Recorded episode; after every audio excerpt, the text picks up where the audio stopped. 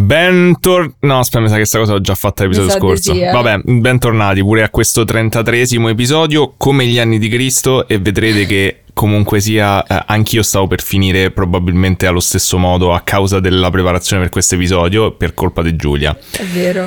E con questa intro degna di un grandissimo scrittore di podcast, e vi annuncio che questo episodio è un episodio di swap. Swap della Befana, dolci e calzette per tutti. Calzette. E facciamo uno swap nuovamente perché, sì, perché è fighissimo. Non perché ci rivediamo come tutti i bravi podcaster le stesse cose facendo finta che sono cose nuovissime. Probabilmente sta parte avrei dovuto evitare di dirla, ma è la verità, quindi vai avanti. Quindi sì, benvenuti nello swap della Befana. Cos'altro dire se non sigla. Hai visto ieri mattina sul giornale, dice che hanno accoppato il sor Pasquale. C'è chi dice che la moglie chi gli alieni o satanisti, però è inesatto, mo ce lo spiega Brivido Coatto. Eccoci qua per iniziare pieni, freschissimi questo episodio. Io ho deciso che da oggi, sì, sempre nelle mie indagini di mercato e di target, ho deciso che dobbiamo riferirci ad un pubblico Gen Z. Ok. E quindi niente, userò solamente... Sì, userò solamente termini Gen Z che sbocco. Che sbocco, ma no, forse è troppo. Vabbè, comunque, dato che tecnicamente, nonostante noi domani ricominciamo a lavorare a tutta forza, siamo ancora nelle feste. Bella fra. Benissimo. Va bene, prima si seriva dicendo upla, missa. Dato che comunque siamo ancora nelle feste, nonostante noi da domani ricominciamo a lavorare come asini. Sì. Come sono andate queste feste? Raccontami. Fammi un quadro di cosa avresti preferito fare. Allora, se devo definire, se devo fare un quadro, userei escrementi di vari animali mischiati insieme per dipingere un bellissimo quadretto familiare di, appunto, cioè, se l'arte potesse essere descritta in parole, non farei un quadro fatto di sterco di gabbiano preso da Termini per descrivere la qualità delle nostre feste. Sì, forse sarei andata più volentieri a Termini con un cucchiaino d'argento e avrei mangiato merda di piano dal marciapiede. Comunque sono passate. Devo dire che però sono fiera a livello psicologico. Ogni anno uno comunque deve farsi complimenti quando riesce a resistere a così tanto sterco e comportarsi come una persona adulta e non uccidere persone e andare sui giornali o sulla parte del mio segmento, che in caso avremmo fatto dare Bibbia. Sì, in effetti sì. Sicuramente ci fa onore, insomma, dai, non aver fatto omicidi. Poi per ora altro ordine del giorno, cose importantissime che dobbiamo raccontarvi. Sì, ebbene sì, altro che Miss Italia, il vero concorso di bellezza è quando Daniele e Giulia scelgono il loro gatto da adottare a distanza, e ne abbiamo scelto uno nuovo bellissimo. Probabilmente se ci seguite su Instagram l'avrete già visto. Cioè io vi giuro che l'avrei adottato io personalmente. Se volete prendere un gatto e siete di Roma, prendetelo, perché è tipo il gatto migliore del mondo. Sì, lo dico davanti alla faccia tua, Cipe. E si chiama Meru. Bellissimo Meru, è completamente cieco. Sì, è un bambolone. Fa una cosa che non ho mai visto fare a un gatto, cioè se lo prendete in braccio da terra alza le zampine in aria per farsi prendere il braccio, è bellissimo. Io già ho pensato che mi sarei comprata una di quei porta bebè da petto, perché lui vuole stare sempre in braccio per fare tutte le cose, ma purtroppo a casa nostra non c'entra, quindi per ora lo sovvenzioniamo, lo riempiamo di soldi a distanza. Se volete andarla a vedere al gattino Largo Argentina, salutatelo. Se lo volete adottare, cioè, tipo il gatto più bello del mondo, quindi consigliatissimo. Assolutamente, anche se noi lo abbiamo adottato a distanza, potete adottarlo non a distanza, a vicinanza. Esatto. Poi altra cosa, insomma, essendo le persone di una cultura innegabile, elevatissima, abbiamo deciso di far valere il nostro abbonamento di Netflix. Mortacci suo costa 13 euro ormai, cioè io non lo so. No. E non c'è mai niente quando vuoi vedere un film, non c'è sta mai niente. No, infatti ogni volta c'è qualsiasi film, tipo quelli che dici no vabbè dai per forza è fatto da Netflix, no, deve stare, non c'è sta mai. Ci stava tipo fino al mese prima e poi non c'è sta più. Però abbiamo iniziato due meravigliosi reality, uno coreano e l'altro giapponese. Non chiedeteci perché no, in realtà io ero molto gasata. Non ci chiedete proprio perché. Non c'è una risposta. Cioè, ci siamo totalmente abbandonati al trash. Se tipo quando parliamo di Ballando con le stelle posso tentare di difendervelo almeno fino alle stagioni precedenti, adesso questa cosa che stiamo facendo proprio non c'ha giustificazione. Però vi prego, fatelo con noi, perché ho bisogno di persone di cui parlare di questa cosa, perché tutti i nostri amici si rifiutano. Ma io so che te, che sei a casa, che ti rompi le palle, che ascolti Baby Loco 8, quindi sei una persona di una certa cultura, una buona estrazione sociale, hai voglia di vederti dei giapponesi che piangono a comando. Cioè tu devi farlo, perché è bellissimo, perché è un gesto punk. Cioè basta tutto questo peso sull'intelligenza, la cultura. Se vuoi veramente essere punk devi vedere monnezza pura, e guarda, ti deve piacere. Devo dire che deriva dal fatto che comunque ci eravamo fissati un sacco con Terra Sauce, che è carino, però è successo, andatevela a cercare, è successa una cosa brutta purtroppo nell'ultima stagione e mi rifiuto di vedere quelle precedenti, insomma è così. E quindi volevamo un trash asiatico e abbiamo trovato il primo, che è meno trash del secondo, che è com'era? Singles Inferno, dove l'inferno è semplicemente questi che stanno su un'isola che non ha l'aria condizionata, forse sì, no, ce n'ha poca aria condizionata e bisogna fare un po' di strada sulla spiaggia al tramonto per prendere l'acqua col ghiaccio, ma in realtà l'acqua esce dal rubinetto, sì, ma solo l'acqua col ghiaccio esiste per loro, non quella del rubinetto è per i poveri bastardi. Quindi l'inferno. Ci sono questi coreani bellissimi che sono tutti super palestrati, super bellissimi, tutti botulino dappertutto, che si sfidano con le loro basse capacità sentimentali per avere l'amore uno dell'altro e non fanno altro che chiedersi qual è il tuo tipo ideale, è l'unica conversazione che fanno, e poi dopo cadono in un silenzio devastante e imbarazzante per tutti. E a turno possono andare in questo hotel, cioè quindi loro stanno in riva al mare. È bellissimo perché stanno in riva al mare in un posto bellissimo, tranquillo, e il loro premio è andare a chiudersi dentro un hotel dove mangiano carbonara italiana fatta male.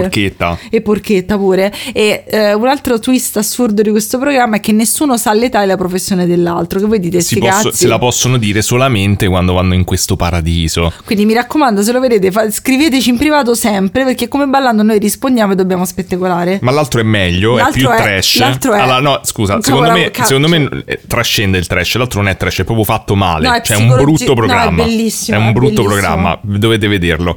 E, come si chiama? Future Diary. Future Diary, è vero, Mirai Nikki. Uno è quello che si ammazza nell'anime, questo non si ammazza. Sì, forse, non è l'anime, forse. Fondamentalmente è una cosa pensata, sembra tipo un capolavoro, è bellissimo. Non lo so, sembra pensata tipo da mi immagino tipo un 50, no, qualcuno totalmente proprio incapace di concepire la televisione. È bellissimo. Cioè mi immagino tipo proprio il tizio raccomandato che c'ha st'idea e tutti che chiaramente pensano che è una cazzata enorme, ma devono batte le mani dicendo oh, geniale. Praticamente prendono questa coppia di due poveri sfigati, poi sono pure che sono anche carini, brave persone e praticamente gli dicono che la loro storia d'amore è già tutta decisa, e quindi gli consegnano tipo di volta in volta questo diario dove c'è scritto cosa dovranno fare all'interno della puntata. Ma non è che puoi farlo, lo devi fare perché ovviamente gli hanno messo delle penali assurde nel contratto. Ed è bellissimo, cioè raga, è solo una giustificazione per la tortura psicologica ed emotiva di questi poveri cristi, e anche fisica, cioè non c'è nessun... lo dovete vedere perché è un'esperienza meravigliosa. Vedete le disparità delle cose che fanno fare a lei rispetto a lui, è fantastico. Questo ci tengo particolarmente, voi lo vediate per rovinarvi la giornata. E poi il primo ha degli episodi molto lunghi, questi su questo invece sono più agevoli, ci sono degli idol che commentano, giapponesi attempati che commentano questi quanto soffrono, ed è bellissimo. Vabbè, senti, sono 9 minuti di sta cosa, t'assicuro che non ce la potevo permettere oggi. Ok, vabbè, comunque, se non ci conoscete, noi siamo Brivido 4, siamo un po'... mo' è inutile che adesso, sono passati 15 minuti. Ora farò asterisco all'inizio, a un certo punto dirò asterisco. Siamo un podcast comico dove ogni settimana io racconto, a parte questa, a Daniele... un caso true crime, e io racconto a Giulia un caso paranormale, ma sta settimana io racconto a Giulia un caso true crime, aggiungerei mortacci sua, e lei racconta a me un caso paranormale. Perché allora che cosa è successo? Io quando sapevo che dovevamo fare sto swap, no? Perché ormai se deve fare, voi siete abituatissimi, so che non dormite la notte, soprattutto io odio la sigla cantata da me, mi dà fastidio. La odio troppo. La odio da morire, quindi risentirla sarà un'emozione. Comunque convinciamo Daniele a mettere su Spotify le sigle. E però il fatto è che ho detto a Daniele, vorrei che tu facessi un caso in particolare, secondo me lo dovresti fare tu, perché io ho vissuto da piccola, o comunque non da piccola, da più giovane, insomma, tutto il casino che era successo, e secondo me se lo faccio io sono di parte, se lo fai tu viene sicuramente meglio. No, non mi ha detto questo, mi ha detto fai questo che alla fine secondo me è un caso interessante, non dovrebbe essere troppo difficile. Non dovrebbe essere troppo difficile. Oh, senti, era il solito discorso. Io sono convinta che so chiusi e so facili, e poi tu vai a trovare i pegatelli, le cose, vabbè, almeno, cioè... Ma... Però adesso, cioè, so che dato che lo farà Daniele, se voi siete qui per un true crime più puro e dettagliato, finalmente ci avrete una persona che gli va a fare le cose e vi spiega tutto bene e non dice cazzate come la sottoscritta. Cioè, quindi mi stai pure a mettere la pressione che certo, mo lo fa bene. Certo, quello che non stai riuscendo neanche a aprire gli appunti. Non riesco neanche a prendere gli appunti.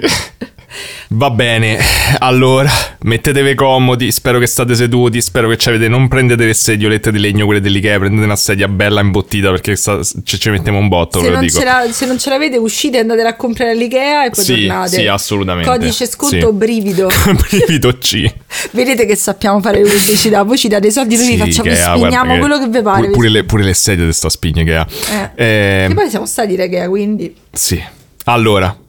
Oggi, in questa puntata, io, dopo notti insonni di studio, vi vado a parlare del delitto di Avetrana. Yeah. E io penso che me lo sognerò come uno dei testimoni ha fatto già, a quanto pare, me lo sognerò per lunghi giorni. E poi vedremo che cosa significa questa mia affermazione, per chi non lo sa ancora. E poi quando ci scambiamo, no? Apprezziamo molto di più la parte dell'altro, la difficoltà. Sì, scusateci per sta corretta. Quello che sentite è un ippodromo felino, questi bastardi stanno correndo come dei cavalli. Poi il cipe c'ha le unghie, non riesce a mettere dentro le unghie dei piedi dietro, quindi sì. Sentite...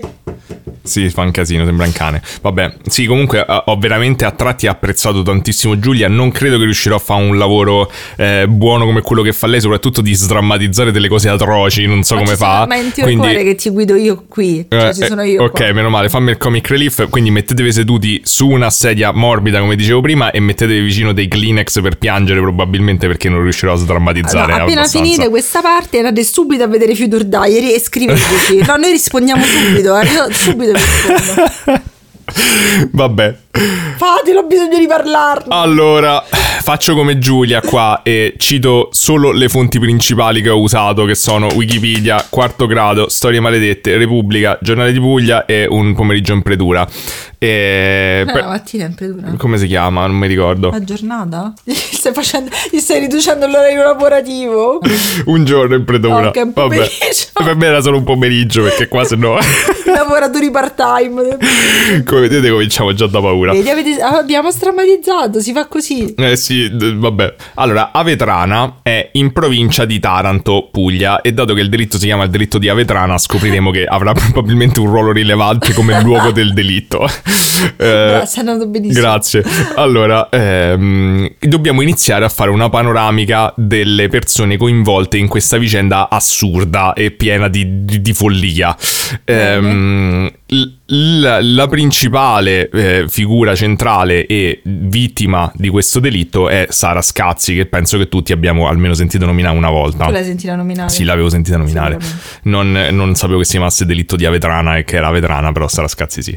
Sara Scazzi ha 15 anni, fa il secondo anno di alberghiero all'epoca dei fatti ed è figlia di Concetta Serrano, che in realtà non è molto rilevante, però lo aggiungo come dettaglio, è testimone di Geova, insieme penso ad altri membri della sua famiglia, e Giacomo Scazzi, che è il padre invece, e il fratello Claudio Scazzi, Questo è il nucleo familiare, diciamo, di Sara. La famiglia viveva a Milano, ma si è trasferita, diciamo, si è spezzata in un certo senso, si è divisa, e una parte, quindi il padre e il fratello, sono rimasti a Milano, mentre lei, la madre, è tornata da Avetrana, che da quello che ho capito era il paesino nativo, esatto, di origine della madre. Prende Sara era descritta principalmente come una ragazza un po', diciamo, solare, energica. Sempre solare. Sì, però allo stesso tempo anche un po' asociale, soprattutto molto bisognosa di affetto, con delle carenze affettive. Oh, beh, immagino stare sola con la mamma, senza il padre. Esatto, legata a questa mancanza comunque del fratello e del padre, che da quello che ho capito scendevano raramente, e in particolare scendevano, da quello che ho capito, d'estate. Adesso il CIP ha deciso di usare i suoi giochini. Probabilmente... che sta giocando con l'albero di Natale, che carino. Che carina. Sara era molto, proprio forse anche per questa carenza affettiva che viene, diciamo, descritta più volte, era molto legata anche alla zia e soprattutto alla cugina. Sabrina Misseri, di 22 anni, la cugina, che faceva l'estetista, e Cosima Serrano, che era invece la zia. E considerava praticamente casa della zia e della cugina come una seconda casa, sì. E loro la consideravano come una terza figlia praticamente. Tanto è vero che abitavano vicinissimi, e fondamentalmente lei passava la maggior parte del suo tempo lì, da loro, diciamo divisa tra casa della madre e casa della cugina e della zia. E in quella casa viveva anche lo zio, anzi credo ci viva ancora oggi, Michele Misseri, che anche lui penso abbiamo sentito nominare un po' tutti. Probabilmente sì.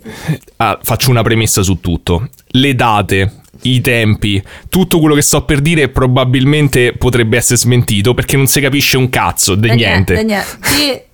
Cioè, quando fai questa parte tu guardi avanti. Ok, devo fingere. Cioè il mondo, cioè, tu pensi, devi pensare di sapere. Ok, no, io sto mettendo le mani avanti. Io ci ho provato, ho fatto del mio meglio, regà, ma qui non si capisce niente. Non siamo criminologi. Io sì. Tu sei criminologo, io non sono criminologa. Okay. Cioè, per discuterne, se uno si sbaglia qualcosa. Io ho scritto Robbie Rider sul tatuato. No, aspetta che arrivano 9 denunce. È un tatuaggio. No, arrivano 9 denunce e andiamo avanti. Ma è solo un tatuaggio normalissimo. No, perché... Ti chiami Robbie te? No, perché era una persona che mi sta simpatica, cioè non mi posso tatuare Robbie Rider. Gerico Ruggeri ci ha mandato il messaggio a mezzanotte. Grande. Vabbè, brava, che se lo dici così sembriamo un botto famosi. In realtà è un'altra, ma facciamolo così. Comunque, ripeto, vabbè, è un casino. Metti le mani avanti. Cominciamo comunque col dire che lei esce il 26 agosto del 2010 da casa intorno alle 14:30. Bravo. Per andare dalla cugina, con cui aveva un appuntamento per andare al mare, insieme alla cugina e a una sua amica, tale Mariangela Spagnoletti. Vedi, bravo. Io queste cose le tolgo di solito, quindi bravissimo. Grazie.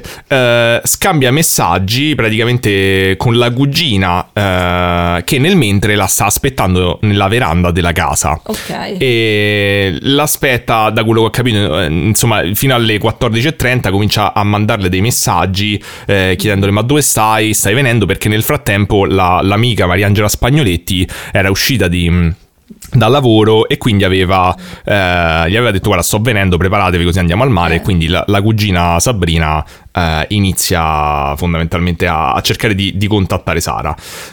Sara non risponde, però a un certo punto Sabrina le manda un messaggio dicendo: ma stai a leggere sti messaggi? Riceve uno squilletto, il tipico squilletto che forse nel 2010 era già un po' anacronistico. Forse ancora. Dai, forse sì. Però comunque continua a non rispondere Sara, fino a che a un certo punto Mariangela arriva, prende Sabrina dalla strada, anzi prende Sabrina dalla veranda o dalla strada, anche qui vedremo che c'è stato un grosso dibattito, e comunque la carica in macchina, loro continuano a provare a chiamare Sara, il cellulare squilla a vuoto fino a un certo punto e poi non più raggiungibile, intorno alle 14:50, una cosa del genere. Praticamente Sara da questo momento non tornerà più a casa. Non viene più ritrovata. Verrà ritrovata, ma non tornerà più a casa. Ok. Qui già inizia iniziamo ad avere dei diciamo delle discrepanze. Io appunto vi faccio, cerco di fare un discorso in ordine cronologico di come sono andati fatti, ma cerco anche di presentarvi nel mentre le varie discrepanze che già ci stanno, invece di mettervela alla fine che è più complicato. Ottima però per idea. Questo dovremmo fare uno sforzo ulteriore. Lo faremo. Praticamente c'è appunto, come dicevo, già non è chiarissimo quando Sara è uscita di casa, perché secondo la madre inizialmente dice che è uscita alle 14:30. Ma poi la badante rumena della casa invece dice che è uscita probabilmente prima delle 14 e viene considerata un testimone chiave perché si ricorda molto bene che vestito c'aveva quando è uscita. Io non so che è importante comunque quando, cioè, nei casi di sparizione, come si pensava all'inizio. Sì, non so se le due cose sono necessariamente correlate, cioè se ti ricordi bene i colori di un vestito poi ti ricordi pure l'ora bene, però magari c'aveva molto senso della moda, perché devi... No, dico che l'hanno considerata un testimone chiave perché la sua memoria era affidabilissima, perché si ricordava il vestito, capito? Però non è detto che è correlato poi con ricordarsi l'ora bene. Però se magari lavori a ore, quindi guardi l'orologio più spesso, può essere. Comunque poi anche un imbianchino che stava nei paraggi, un certo Petarra, sembra di sostenere la stessa cosa, cioè dice di aver sentito i passi di Sara e di aver guardato l'orologio e aver visto che fondamentalmente erano tipo le 13:50, e si ricorda sta cosa perché doveva correre a casa dal cambiare la moglie che doveva andare a lavorare, e quindi dovevano lasciare il figlio piccolo, altrimenti da solo chiaramente non si poteva fare. Però anche lui sembra che ci sia qualcosa che non quadra, perché ricorda i vestiti sbagliati, cioè si ricorda che lei... Ricordi che succede pure con Elisa Claps, succede sempre. Esatto, si ricorda che lei aveva tipo il vestito nero, e questo vestito nero in realtà ce l'aveva solo la mattina, quindi poi hanno cominciato a ipotizzare che magari lui ha mischiato un po' di cose, magari l'ha vista la mattina, dato che era già andata a casa della cugina, la mattina era tornata e poi stava riandando, magari confuso il ricordo. Comunque a questo punto la cugina decide di tornare fondamentalmente a casa della madre di Sara, per dirle: ma che succede? Cosa succede? Insomma, l'avete vista, eccetera. Comincia a essere preoccupata. La madre di Sara le dice: no, non è venuta neanche qui, è uscita da poco, eccetera, non l'abbiamo più vista. E quindi cominciano a preoccuparsi e decidono, la madre decide di andare fondamentalmente ai carabinieri. Giusto, dopo un po' di tempo che hanno fatto il tragitto e non la trovano. Che poi è una cittadina piccola, cioè non è grandissima. No, è abbastanza piccola. E Sabrina decide invece, da quello che ho capito, di andare a parlare con dei suoi amici per vedere se l'avano vista e poi iniziare ad organizzarsi per cercarla. Insomma, la sera un altro degli eventi, diciamo, che si susseguono dopo che i carabinieri sono stati informati e hanno parlato, da quello che ho capito, sia con la cugina che con la madre.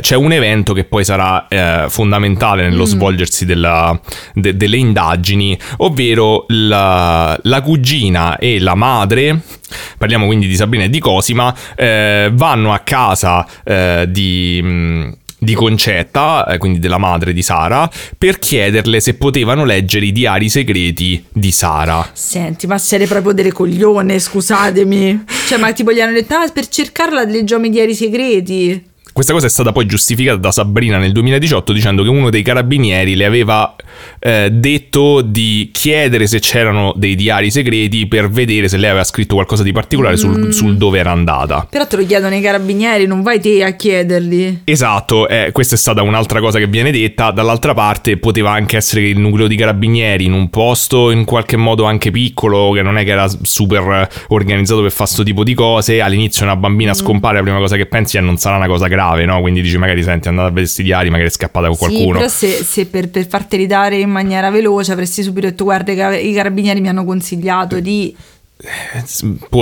ma non so quanto ha insistito. Comunque vedremo. Aspetta, perché se ci incagliamo su questi dettagli diventa complicato, perché è tutto così. Comunque il problema è che attrae praticamente subito interesse mediatico sta storia. Sì, subito. Cioè da quando c'è, praticamente da 2 giorni dopo che viene denunciata la scomparsa di sta bambina. E tu lo sai perché? No, non lo so perché. Perché era agosto. Ah, è vero. Agosto non succede un cazzo. È vero, la gente c'ha un cazzo da fare ad agosto, c'è ragione. Ci sono notizie sui cani e sui vecchi. Sui vecchi che le fontanelle, esatto, le solite servizi. Sempre sì. La solida foto della fontanella, sì. Beh, secondo me questo è stato probabilmente il problema principale. Comunque attrae subito interesse mediatico e sto interesse fondamentalmente fa in modo che la città si riempa di giornalisti da e subito. Turisti. E ancora forse i turisti no, ma i giornalisti sicuramente sì. E da lì cominciano praticamente da subito, da quello che ho capito, a leggere il diario, a farsi i cazzi di subito di Sara Scazzi, cominciano a fare un casino, già da subito sti giornalisti si ficcano dappertutto, e cominciano già da subito a praticamente a dare un quadro delle persone coinvolte di questa Sara, che viene in qualche modo subito, da quello che ho capito, poi perché non sono riuscito a vedere, ci ho avuto tempo, regà, di vedere le cose originali, però dall'idea che mi sono fatto c'era un po' già una sorta di colpevolizzazione del tipo gli piacciono i ragazzi più grandi, sì. Forse comunque si è scappata con uno su Facebook, comunque scappano con uno su Facebook, sì, hanno cominciato diciamo ad andare un po' in questa direzione qui. Praticamente le ricerche a questo punto durano tutto settembre e l'interesse mediatico cresce sempre di più e praticamente tutti i familiari cominciano a fare delle comparsate, sì, allucinanti in televisione, principalmente Sabrina, la cugina, fa una quantità di comparsate televisive allucinante. Era dappertutto. Sì, io non so come ho fatto a non vedere niente di tutto quello che vi sto dicendo, però forse l'ho visto e non ci ho fatto caso. Infatti, cioè, sono proprio contento che una persona che ci capisce un cazzo di programmi, non ha mai seguito niente, vi sta spiegando sto caso, proprio la persona indicata. Comunque, ve lo siete voluto voi ascoltare questo episodio? No, veramente se due, cioè, abbiamo fatto noi su app, non è colpa loro, è vero. Però possiamo provare a girarci la frittata. La madre di Sara praticamente già dall'inizio, a un certo punto quando viene intervistata dalla TV durante le indagini, dice una cosa che spiazza un po' tutti, cioè dice secondo me dovreste guardare all'interno della famiglia. È vero, l'ha detto, è vero, c'è ragione. Esatto, lo dice. E l'intervistatrice, la giornalista, in quel momento gli rimane pure un po' spiazzata e dice aspetta, ma in che senso? Ma che vuol dire sta frase un po' strana? E lei dice, perché comunque sia è qualcuno, l'ha presa qualcuno che sapeva a che ora lei era uscita di casa, e quindi doveva essere, cioè la stava aspettando secondo lei, e quindi doveva essere per forza qualcuno che sapeva l'orario in cui stava uscendo, e quindi qualcuno della famiglia o qualcuno dall'altra parte che l'aspettava o qualcuno da parte nostra, dentro casa nostra.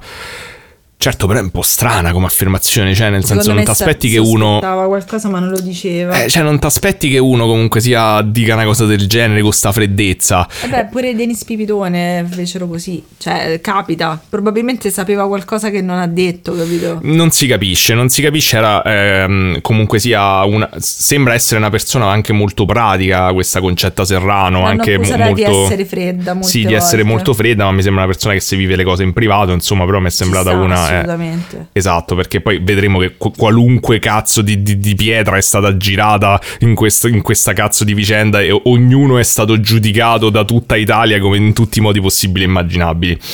Comunque, ovviamente questa cosa che dice la madre di Sara c'ha un peso, e infatti sembra che comunque gli inquirenti già avevano subodorato qualcosa da prima e avevano praticamente messo cimici dappertutto.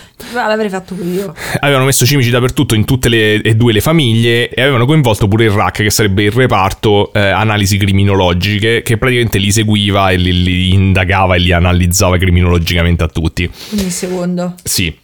Anche se pure qui non si capisce, perché Sabrina dice no, non è vero, non avevano messo i cimici dentro casa, altrimenti avrebbero sentito altre cose. Comunque sicuramente quello che è sicuro è che nella macchina, in particolare la macchina di Michele Misseri, cioè dello zio di Sara, era super piena di cimici dappertutto. E non quelle verdi che schiaccia e puzzano, ma quelle che... quell'altra. Bravo, questa è per la Gen Z. Bravissimo. Esatto. Cioè hanno un problema di cimici la gente. Brava, sì. No, era per il tipo di comicità, no? Che ne capisci te. Comunque, il 29 settembre trovano il cazzo di cellulare di Sara Scazzi. Oh. e lo trovano mezzo bruciato in un campo vicino casa. Diciamo che non è che proprio depone bene questa cosa. No, il problema è che non è che lo trovano tanto per, ma lo zio, Michele Misseri, dice: regà, stavo così a camminare in mezzo a sto campo, che tra l'altro credo che sia pure tipo di mia proprietà, di questo non so sicuro al 100%. C'avevo la diavolina in mano e un accendino nell'altra. Esatto, ho trovato sto cellulare. Tu man vedi, ma che sto cellulare? Oh, man vedi, è proprio quello di mia nipote. Che culo. Mo vado dalla polizia e io dico: ah, scusate, la fuliggine sul braccio. Esatto. E quindi diciamo che tutti cominciano a dire a zio Michele un po' stranuccio. E ci sta un altro piccolo problema, che praticamente il 5 ottobre le cimici in macchina di Michele Misseri lo registrano mentre praticamente sproloquia da solo. Bene, che bella famiglia già. Facendo una sorta di soliloquio macabro e inquietante, in cui dice cose strane e incomprensibili, che poi verranno usate praticamente come macchia di Rorschach per vederci qualunque cosa, okay. E possono provare sia l'innocenza sia la colpevolezza di qualunque persona, anche comprese me e Giulia probabilmente. Sì. Però è comunque sia un altro dei tasselli folli di questa storia. E dopo un po', una settimana di ricerche, il giorno dopo di questa intercettazione, di questa registrazione, il 6 ottobre, praticamente dopo ben 9 ore di interrogatorio, tra l'altro con la migliore pratica importata dall'America, cioè senza avvocato, lo zio confessa l'omicidio. Sì. E da qui... E tutti... Esatto, confessa l'omicidio e da qui succede il casino, regà, da qui non si capisce un cazzo, ve lo dico già da adesso, cioè qui è l'inferno. Bene. Allora, probabilmente già lo sapevate, proprio chi non lo sa è l'inferno, ve lo dico. Non come quello dell'isola dei singoli. No, non il tipo di inferno senza aria condizionata, quello vero coi demoni. Quello vero, me ne raccomando. Sì. Cominciano le confessioni, appunto, di Michele Misseri, che racconta come prima versione. Sì, perché ce n'erano varie, vi ricordo. Non ce ne stanno varie, ci stanno migliaia di versioni di Michele Misseri. Allora, la prima versione dice che lei, e tra l'altro è anche difficile capirle, quindi io spero che siano queste. Posso dirti una cosa, ma lui si portava molto male, ma non era tanto vecchio. No, è del 54, non era vecchissimo. Okay. Però si riportava male. Sì. Però era un contadino, cioè comunque sì, era una persona che lavorava costantemente, esatto, sotto al sole, insomma non è che proprio... comunque lui dice che Sara era scesa nel garage mentre lui cercava di riparare il trattore che si era rotto. Okay. Per il nervoso ha deciso di strangolarla con una corda. Ma che cazzo dici?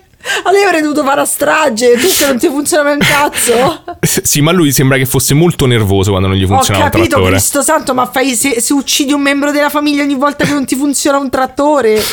Diciamo che gli vengono fatte un po' depressioni dicendo: ma che cazzo stai a dire? Certo, un po' strano. Poi, se sapete, c'è un dettaglio fondamentale che non è, che appunto in realtà non è per niente un dettaglio secondo me, ma che è una chiave di tutta questa storia, che è il fatto che lui si esprime male. Cioè si esprime davvero male e in parte diciamo, infatti il motivo per cui è stato così preso per il culo anche, no? Tipo visto che Cozzalone mi sa che gli ha fatto tipo un'imitazione e poi l'ha dovuta togliere, i Nanowar lo mettono nelle canzoni, cioè sta dappertutto, gli fanno le peggio imitazioni. Però non è una cosa su cui secondo me bisogna ridere più di tanto, perché è veramente centrale nella storia. Sì, che poi è pure brutto, perché comunque dai su. Sì, vabbè, non voglio andare troppo avanti. Comunque quindi il problema è anche che non si capisce se quello che lui sta dicendo non si capisce perché lui si esprime di merda o non si capisce perché sta cercando di nascondere qualcosa. Cioè quando c'è una comunicazione così imprecisa non riesce a capire in realtà che cosa c'è dietro. Poi mentre diceva gli si è rotto l'orologio e sono scappati tutti dalla stanza. Esatto. Comunque gli fanno un po' depressioni perché sta storia non è che c'aveva troppo senso e lui dice ma vabbè sì, ho provato pure a violentarla. Sì, e lei ha resistito, se n'è andata, si è girata per andarsene, allora l'ho strangolata. Ma scusa, allora, ti sei rotto il trattore, ti rode il culo, vai da lei, la strangoli, però no, poi lei se ne va e poi lei se ne torna? No, se ne ritorna dove? Dai, per muore, cioè perché... No, allora lui dice è scesa. Io ero incazzato per il trattore. Ho provato pure a stuprarla tanto per gradire. Dove c'eri, giustamente. Esatto. Lei ovviamente non era molto felice di questa cosa, quindi ha provato ad andarsene. A quel punto io l'ho uccisa. Ah, ok, scusa, non avevo capito dove si collocava. Sì, e dice l'ho uccisa e ho portato il corpo sotto ad un fico, dove ho abusato ripetutamente del cadavere. Sì. E siamo andati un po' all'estremo all'altro. Sì, e poi ho bruciato i suoi effetti personali e l'ho gettata in un pozzo nero che si trova in Contrada Mosca, nelle campagne di Avetrana, e che era un terreno di sua proprietà. E questo pozzo nero veramente nessuno sapeva che esisteva, tranne lui, fondamentalmente. Ma esisteva? Mo' vediamo. Ok. La polizia va in questa Contrada Mosca per vedere se c'era sto pozzo nero e se c'era il cadavere. E sì, c'è sta il cadavere. Ah, cacchio. Proprio dove ha detto lui. Ah. E la cosa brutta è che praticamente questa cosa viene annunciata in diretta alla famiglia, a chi l'ha visto. Sì. Che cioè la telefonata dei carabinieri arriva in diretta, sì, a chi l'ha visto. Cioè, mi sembra che gli abbiano fatto causa qualcosa. Forse. Non lo so, diciamo che durante la trasmissione la conduttrice, che non mi ricordo come si chiama, Masciarelli. Sì, mi sa, dice tipo: guarda, se vuoi interrompiamo qui la trasmissione, interrompiamo. No, però la madre ha detto di no. Però mi pare che la madre ha detto di no e poi è uscita fuori sta però cosa. Avevano detto che la madre aveva detto di no perché era speranzosa, credo, cioè mi ricordo c'era un fatto che avevano detto che magari lei voleva sapere a qualcuno. Era veramente punto. Brutto, quindi non ho approfondito, l'ho visto, però non, comunque sia, avrei evitato volentieri. E che comunque schifezza. Gli dicono pure contemporaneamente che lo zio ha confessato, quindi proprio c'è stato boom. Che poi se non sbaglio erano insieme alla cugina quando gliel'hanno detto. No, la cugina non mi sembra che no, la cugina era a casa e la cugina invece viene chiamata, praticamente viene avvertita di questa cosa e si fa accompagnare da un personaggio che adesso vedremo nel dettaglio, che si chiama Ivano Russo, che è centrale nella vicenda, sul luogo del presunto ritrovamento, insomma, anzi del ritrovamento, perché lei non sapeva dov'era, e l'accompagna Ivano e un certo Alessio Pisello, che ci tenevo tantissimo a citare, anche se c'è un ruolo marginale. Immagino che abbia avuto una vita scolastica molto complessa. Sicuramente. Bene. Allora, qui comincia tutto un casino di cose, di ritrattamenti, versioni, eccetera. Però vi aggiungo dei dettagli che ho carpito da varie fonti e che sono stati detti e dilatati nel tempo, cioè sparsi nel tempo dal delitto fino praticamente ai giorni nostri, che però penso siano rilevanti per questa prima versione e un po' di quelle successive. Però dice che fondamentalmente lo zio parlerà al suo psicologo e racconterà di aver subito delle violenze sia fisiche che sessuali da un membro della famiglia quando aveva 7 anni e dal padre la violenza fisica. In particolare sembra che il padre, lui poi era stato tipo mezzo venduto quasi quando aveva 6 anni, praticamente come bracciante, e il padre lo picchiava e lo prendeva a bastonate sotto lo stesso fico sotto cui lui dice di aver abusato del cadavere di Sara. Oddio. Olè! Buon anno! Poi praticamente lo zio stesso dice di aver provato ad abusare di Sara un'altra volta pochi giorni prima della volta in cui l'ha uccisa, e sembra che Sara gli avesse detto: guarda, se lo rifai un'altra volta io lo dico a Sabrina. Giustamente. Esatto. Non l'avrei detto a lei, però vabbè. Una delle sorelle praticamente di Cosima, quindi della zia, Emma Serrano, dice che praticamente Misseri, Michele, abusò di un'altra delle loro sorelle. Ma quanto tempo c'hai per abusare di Cioè Dora Serrano, proprio quando aveva 15 anni. Però questa cosa poi viene smentita, ma in qualche modo, cioè, non viene accettata comunque sia dal giudice, e tant'è vero che Dora viene condannata per calunnia, dicendo che questa cosa era una cazzata. Perché a me la moglie, infatti, è il personaggio che mi mette ansia, poi ne parleremo. Allora, qui ci stanno altri dettagli, perché uno dice ma com'è che questa qui però cioè Sabrina dice: io stavo sulla veranda e non l'ho vista arrivare, non l'ho mai vista. Però lui ha detto che c'è andata. Lui ha detto che c'è andata, però è arrivata dal cancello.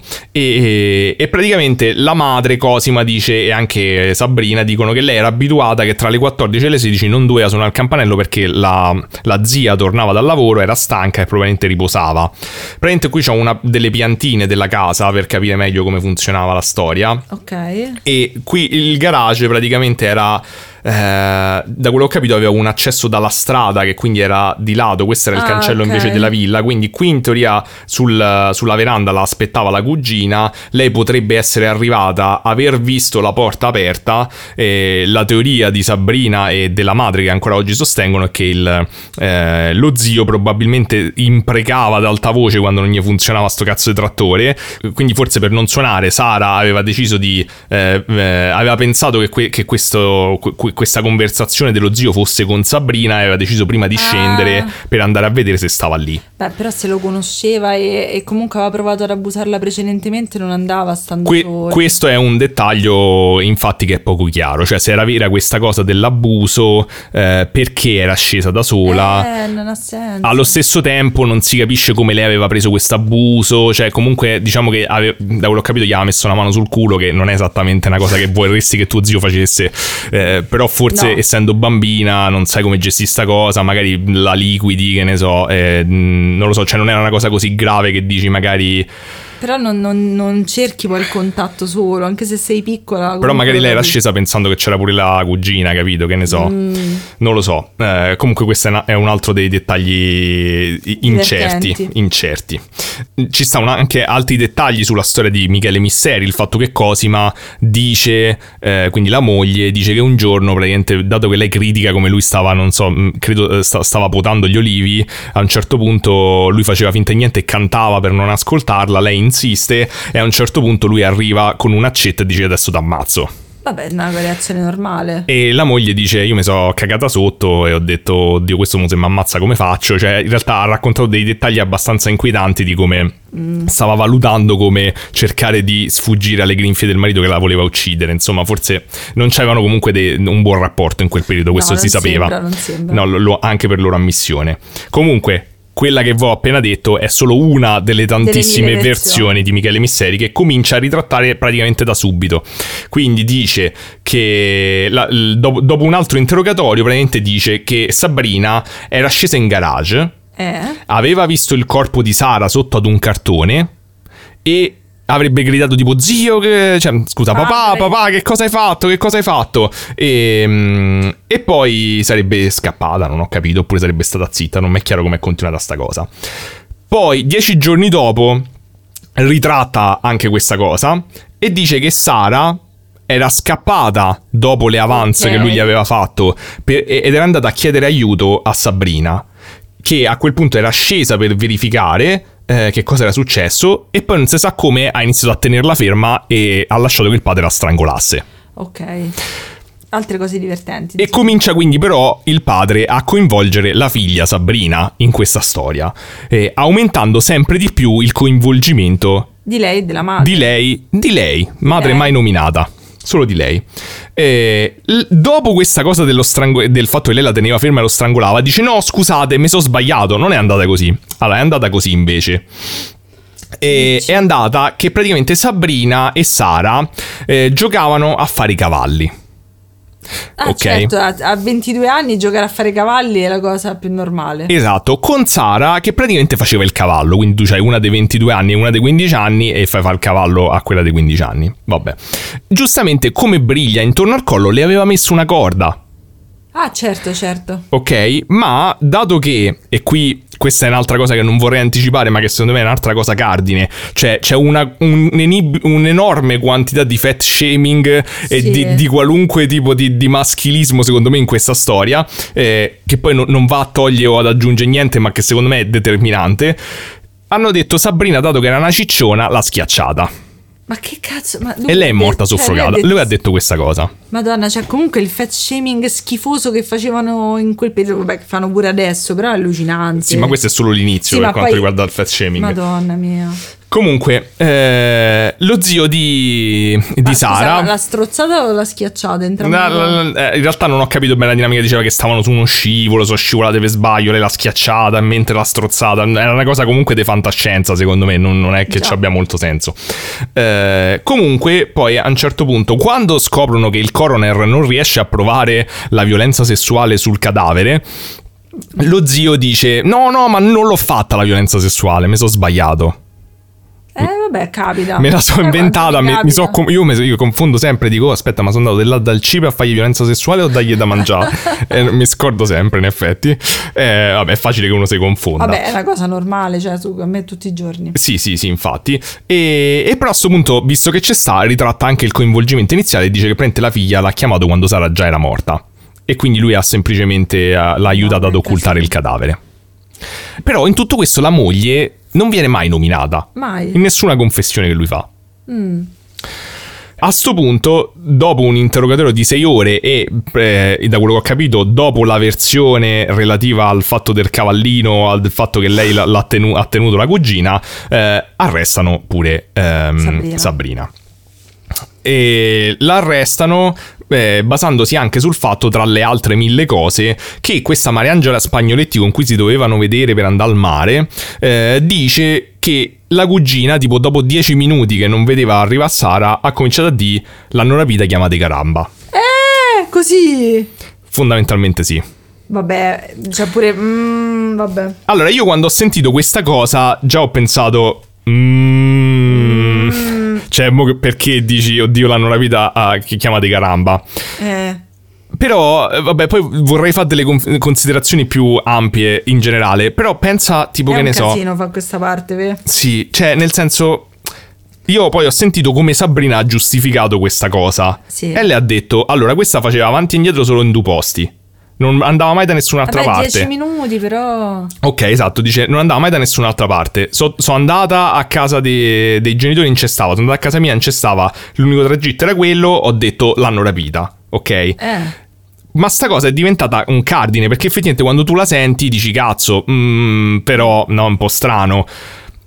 Però il fatto è che, cioè, ma uno se c'ha l'ansia eccessiva, cioè quanta gente c'ha un botto d'ansia eccessiva? Cioè dici, oddio, l'hanno rapita, non è che sì, stai a pensare magari che le frasi che dirai verranno scandagliate una per una con tutto quello che loro hanno detto e cercheranno di trovarci un qualche tipo di narrativa. Cioè questa è un'altra cosa che ho pensato. Sì. Cioè magari te istintivamente devi all'ansia, che ne so, dici una cosa irragionevole, tipo l'hanno rapita, cazzo. Oppure stava scherzando, ha detto no, non stava scherzando, lei continua a dire tutt'oggi che secondo lei era ragionevole pensare che l'avessero rapita. Secondo me non lo era, però no. Non è che per questo te vanno all'ergastolo, come vedremo che è successo poi. Ma il fatto è che c'era talmente tanto casino mediatico che erano proprio alla ricerca di dettagli disperatamente, è un casino. Allora, ma quindi fondamentalmente Sabrina diventa il centro di sta vicenda, diventa lei chiaramente l'assassina. Sì. E quindi però bisogna trovare un movente. Che cazzo era successo? Perché questa ha ucciso la cugina con cui c'era un legame così forte che se la portava dappertutto, così a sangue freddo, e l'ha strangolata. Praticamente la cosa su cui va a parare l'accusa è che Sabrina rosicava per un certo tizio di cui si era innamorata. Questo tizio era Ivano Russo, che avevo nominato prima, esatto. Okay. Entrambi l'avevano conosciuto praticamente a dicembre tipo del 2009, quindi un po' dei mesi prima. Era diventato amico di entrambe perché appunto lei si portava sempre Sara in giro e praticamente lei aveva cominciato mezzo ad innamorarsi. E Sabrina aveva cominciato mezzo ad innamorarsi di questo Ivano. In realtà qui comincia un altro mega capitolo assurdo. Cioè, qui comincia lo slut shaming, il fat shaming, de tutto proprio. L'accusa praticamente si comincia a fondare tutto, da quello che ho capito io, intorno a delle dicerie che c'erano in paese. Cosa era successo? Praticamente una volta Sabrina stava in macchina con sto Ivano e praticamente sembra tipo che ci avessero avuto un mezzo rapporto sessuale, nel senso che lui aveva detto se fermiamo se appartiamo da una parte, e lei aveva detto vabbè ci sto, perché comunque sembrava che lei ci avesse sicuramente un qualche tipo di rapporto strano, un po' malato con sto Ivano, un'ossessione che lei nega di avere, però hanno visto c'erano tipo se scambiavano anche 4500 messaggi al giorno. Che ci può pure stare, non lo so. Quando c'è il tempo non faceva nient'altro, comunque l'estate. L'estate muore giustificazione giustificazione qualunque cosa. Comunque sembra che appunto si erano appartati e quello che è successo in quei momenti è stato messo talmente sotto inchiesta, perché secondo l'accusa e secondo i giudici è stato praticamente il movente. È stato l'evento scatenante del vero movente. Cioè loro hanno iniziato a fare sesso, ma Ivano praticamente all'inizio del loro menage sessuale gli ha detto: guarda che ma riusciremo a rimanere amici dopo questa cosa? E Sabrina gli ha detto: non credo, non lo so, tipo una cosa del genere. E lui ha detto: ok, allora mi fermo. Ma no! Perché lui gli aveva detto già da parecchio, l'aveva messo subito le cose in chiaro, a quanto pare che lui non voleva una relazione. Vabbè, allora ci sta. Sì, gli aveva sempre detto, ha detto pure Sabrina, non ha mai... È stato onesto, insomma. Esatto. E quindi il problema, però dici, vabbè, qual è il problema di sta storia? Ci stanno varie versioni pure su sta cosa, ma a un certo punto dice che si era fermato perché non c'aveva il preservativo, non si è capito, pure che non si capisce niente. Comunque la cosa più accreditata è che si era fermato perché appunto Sabrina gli aveva detto sta cosa.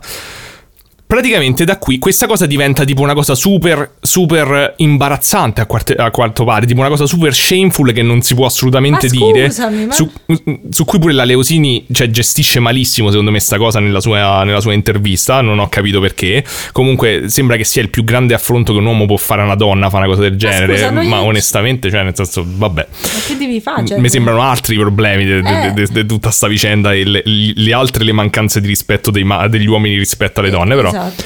Praticamente, in particolare sto Ivano, però, che mi sembra mezzo coglione, tanto per prenderci le querele, fondamentalmente si ossessiona, pure perché magari è in paesino, quindi capirai, è in casino, si ossessiona col fatto che non vuole far sapere sta cosa. Ma perché? Non lo so, non l'ho capito.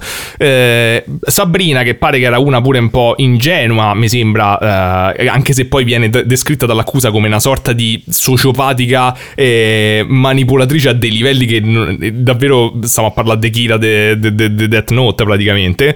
Parla di questa cosa, di questo evento, con un'amica, sì, davanti a Sara. Ok. Sara sente almeno una parte di questo discorso, e dato che il fratello Claudio era sceso ad agosto, glielo riferisce. Ok.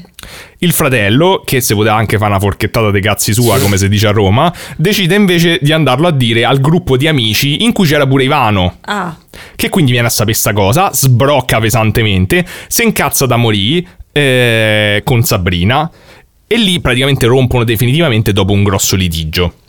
Sembra che dei testimoni dicono che praticamente il 25, quindi il giorno prima dell'omicidio, hanno visto Sabrina che sbroccava pesantemente a Sara in un pub, dicendole fondamentalmente che lei faceva troppe avance, cioè che era troppo intima fisicamente con Ivano, che si faceva fare le coccole da lui, che comunque sia sembrava che Sabrina fosse gelosa in qualche modo di Sara. Questa è stata la narrativa che è stata messa in atto. Quindi il movente, secondo l'accusa, quello che è stato poi che ha portato alla condanna di Sabrina, è stata la gelosia e la dinamica sociale legata al fatto di voler punire la cugina per aver detto questa cosa a tutti. Boh. Questo è quello che io ho capito. E tra l'altro c'è sta pure una cosa nel processo che è veramente terrificante, in cui praticamente il giudice vuole sapere a che livello di penetrazione sono arrivati durante questa cosa, che veramente mi sembrava, dire che è poco necessario, cioè è un eufemismo, comunque non c'entrava assolutamente un cazzo con la storia. Faceva ma quindi la penetrazione c'è stata oppure no? Ma c'è stata eiaculazione, ma fino a che punto? Ma che cazzo c'entra? È vero che è estate, non c'è niente da fare, però no, non era più estate quando hanno fatto il processo, e allora non è giustificato. Se era estate andava bene, andava benissimo se era estate. Comunque alla fine nei primi mesi del 2011 lo zio Michele ritratta tutto. Giusto. Dice di essere stato solo lui, ok, ma di non aver fatto niente sessuale, e dice che praticamente la storia di accusare la figlia gli era stata suggerita dal suo legale e dall'Abruzzone. No, sì. Robby Rider. No, chi è Robby Rider? Quello è il tatuaggio che ho io. Ah no, non c'entra niente. E dall'Abruzzone, per evitare l'ergastolo. Ma cioè non è... Pensando che, soprattutto nel caso del giochetto del cavallo, alla figlia gli avrebbero dato semplicemente un omicidio colposo. Senti, allora, l'Abruzzone è un po' una donna trash, no? Un po' è trash l'Abruzzone. È un bellissimo gatto, questo tutti sì, concordiamo. Però non è cretina, scusami, la storia del cavallo è allucinante, è fantascienza, dai, non è possibile. Sì, però non so se gli ha detto, gli ha suggerito proprio la storia, gli ha detto dai la colpa a tua figlia, non lo so, qual è la sua versione. Non l'avrebbero mai fatto. In ogni caso, sia l'Abruzzone che l'altro avvocato lo denunciano per calunnia. Beh, c'hanno ragione, cioè mi sembra troppo strano, dai. Esatto, ma... Nell'aprile 2011, quindi tipo un botto di tempo dopo, quant'è, tipo 7 mesi se non di più, esce praticamente una nuova testimonianza. Ok. E questa testimonianza allucinante viene definita il sogno. Ok, il sogno. L'ho sentita nominare, però non me la ricordo. Sì, questa testimonianza nasce da Giovanni Bucolieri. Ok. Che praticamente dice... lui fa il fioraio e praticamente dice tipo alla sua assistente di aver visto la madre, quindi Cosima e Sabrina, strattonare praticamente Sara che scappava per strada, strattonarla, prenderla per i capelli e tirarla, no anzi di prenderla e metterla in macchina. Ok. E lo dice alla sua cassiera, insomma la sua commessa, sì. E gli dice non di niente di sta cosa perché... Ma abbiamo capito che non funziona, è stato, rompete le palle. Dice non di niente perché il fatto è che non so sicuro di averlo visto, mi sa che me lo so sognato in realtà. Ma non state zitto! Questa tizia lo dice ad un'altra tizia, ok? Che, quindi stiamo tipo a 3 passaggi, lo va a dire ai carabinieri. Giustamente. Beh, quella tra l'altro ha fatto la cosa giusta, però Tra l'altro, secondo Cosima, quindi secondo la madre di Sabrina, anche cambiando dei dettagli, cioè aggiungendo tipo il fatto che l'ha strattonata per i capelli, che prima non c'era. Ha detto no, ma io non l'ho strattonata per i capelli. Esatto, no, ma se no io ho dato un destro e l'ho messa, esatto. Questa cosa è allucinante, perché questo è il motivo praticamente per cui, insieme ad un'altra cosa, cioè al fatto che nei tabulati telefonici trovano che probabilmente dal giro di telefonate che sono state fatte la madre Cosima, forse per la stessa ammissione dei carabinieri, poi nel 2000, quando fanno il processo nel 2012, dice potrebbe essere compatibile che lei stava nel garage dove è stata uccisa. Vabbè, casa sua, scusa. Però lei aveva detto che non c'era mai andata, che stava dormendo. Invece dicono forse dalle telefonate potrebbe essere che stava nel garage. E per questa cosa del sogno viene arrestata pure la madre. Ah. Il problema è che il tizio stesso del sogno è stato poi intervistato, mi pare tipo dalle Iene o non mi ricordo da chi, e lui ha detto regà, io ho sempre detto che è un sogno, perché poi l'hanno messa che lui ha ritrattato dicendo no ma forse era un sogno. No, lui l'ha sempre detto. Lui ha detto io l'ho sempre detto, solo che quando sono andato dai carabinieri questi mi hanno presentato il verbale che ho scritto era tutto vero. Ah, Dio santo. E mi hanno detto che fai? E io dice ho firmato, ho detto io me ne pento, ma ho firmato, ma in realtà io non ho mai detto che era vero. Questa la vecchia che prende a calci vetri? Sì, questa è decisamente parte della vecchia che prende a calci vetri di sto episodio. Quindi il 26 maggio del 2011 viene arrestata pure Cosima. Un'altra delle cose che trovo allucinanti è che praticamente la difesa, una delle difese principali di Michele, cioè diciamo uno dei motivi che su cardine anche del motivo per cui secondo loro non è stato Michele, che ricordiamo che nel frattempo ha ritrattato tutto e ha detto che è stato lui, che non era vero, si era inventato tutto, ma i giudici dicono no, non è vero, non sei stato te. Praticamente da quello che ho capito, ho letto da una parte ma non ho trovato conferma, che lui è tipo l'unico reo confesso che non è mai stato accusato, cioè non è mai stato. Complimenti. Lui dice sono stato io, gli dicono no, non sei stato te. E una delle motivazioni che ho trovato, a cui hanno dato un certo peso, è che dicono no, perché un padre non potrebbe mai accusare una figlia innocente. Ma se sei uno psicopatico lo fai e come? Ma che cazzo di motivazione è? Sì, ma se sei un sociopatico te ne fotte cazzi dei tuoi figli, cioè... Ma è assurdo, infatti la tizia Sabrina, la figlia, ha detto scusate ma allora la gente che stupra i propri figli... come la mettiamo? Per rimanere sul leggero questo episodio. Esatto, cioè nel senso comunque, cioè come puoi pensare che solo perché uno è padre non fa una cosa del genere? Tra l'altro era anche motivata dal fatto che secondo lui gli avrebbero dato una pela leggera e la figlia Sabrina dice io comunque sia l'ho sempre protetto, forse pensava che l'avrei protetto anche in questo caso. Però io lo trovo assurdo perché secondo me in tutto sto caso c'è sta un botto di sbilanciamento dell'opinione pubblica verso la figura maschile rispetto alla figura femminile. C'è sta qualcosa che non mi è quadrato mentre leggevo tutta sta roba. comunque scarcerano lo zio di Sara a giugno del 2011 praticamente. È morto adesso? No, perché sono scaduti i termini degli arresti cautelari, ok? Perché lui in tutta questa storia è stato semplicemente condannato a 8 anni per occultamento di cadavere. Ma il processo definitivo, da quello che ho capito, non l'hanno fatto, quindi per gli arresti cautelari non lo possono tenere più di X e l'hanno scarcerato. E la sera stessa, cioè mentre lui arriva con la borsa, praticamente lo attendono a casa dei giornalisti di Mediaset che vogliono fargli ricostruire passo per passo l'omicidio per una puntata di Matrix, cosa che lui è contentissimo di fare, perché dice che, cioè, in realtà poi c'è un'intervista anche alle giornaliste che l'hanno intervistato, che dicono che lui appena è arrivato diceva che stava malissimo perché lui doveva rimanere in prigione perché era stato lui, che poi secondo me lui voleva semplicemente qualcuno con cui parlare, tutte queste cose, tutta questa attenzione, capito? Non lo so, lui in realtà dice che voleva togliersi questo peso, voleva dimostrare che era stato lui perché non lo stavano ascoltando, cioè lui aveva detto sono stato io ma non se nessuno gli sta da retta. 33esima volta, porca droia, che cambi, scusatemi. Sì, questo è un piccolo dettaglio. Al lupo l'ha mai sentita? Ok che restate, però.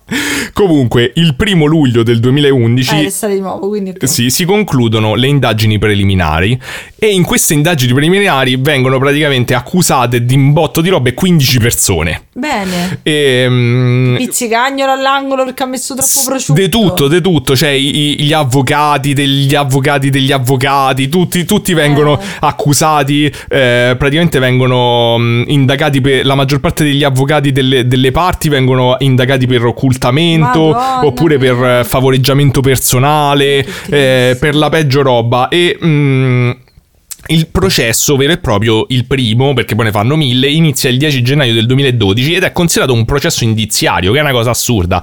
Cioè, quindi non ci stanno prove, non ci sta niente, ci stanno solo indizi e con la logica loro hanno cercato, l'accusa ha cercato di ricostruire che cosa è successo e il giudice pure, insomma. È come mia madre con la tecnologia. Gli inquirenti sono stati lì a cercare di capire com'è che ha funzionato sta storia, anche se non si capisce un cazzo. È come mia madre quando manda le mail, dice ma se è successo questo sicuramente vuol dire quest'altra cosa e tu esisti. Esatto, sembra una cosa del genere. Praticamente, da quello che ho capito, alla fine di tutto sto processo, Cosima e Sabrina vengono condannate all'ergastolo. E io ero rimasta là.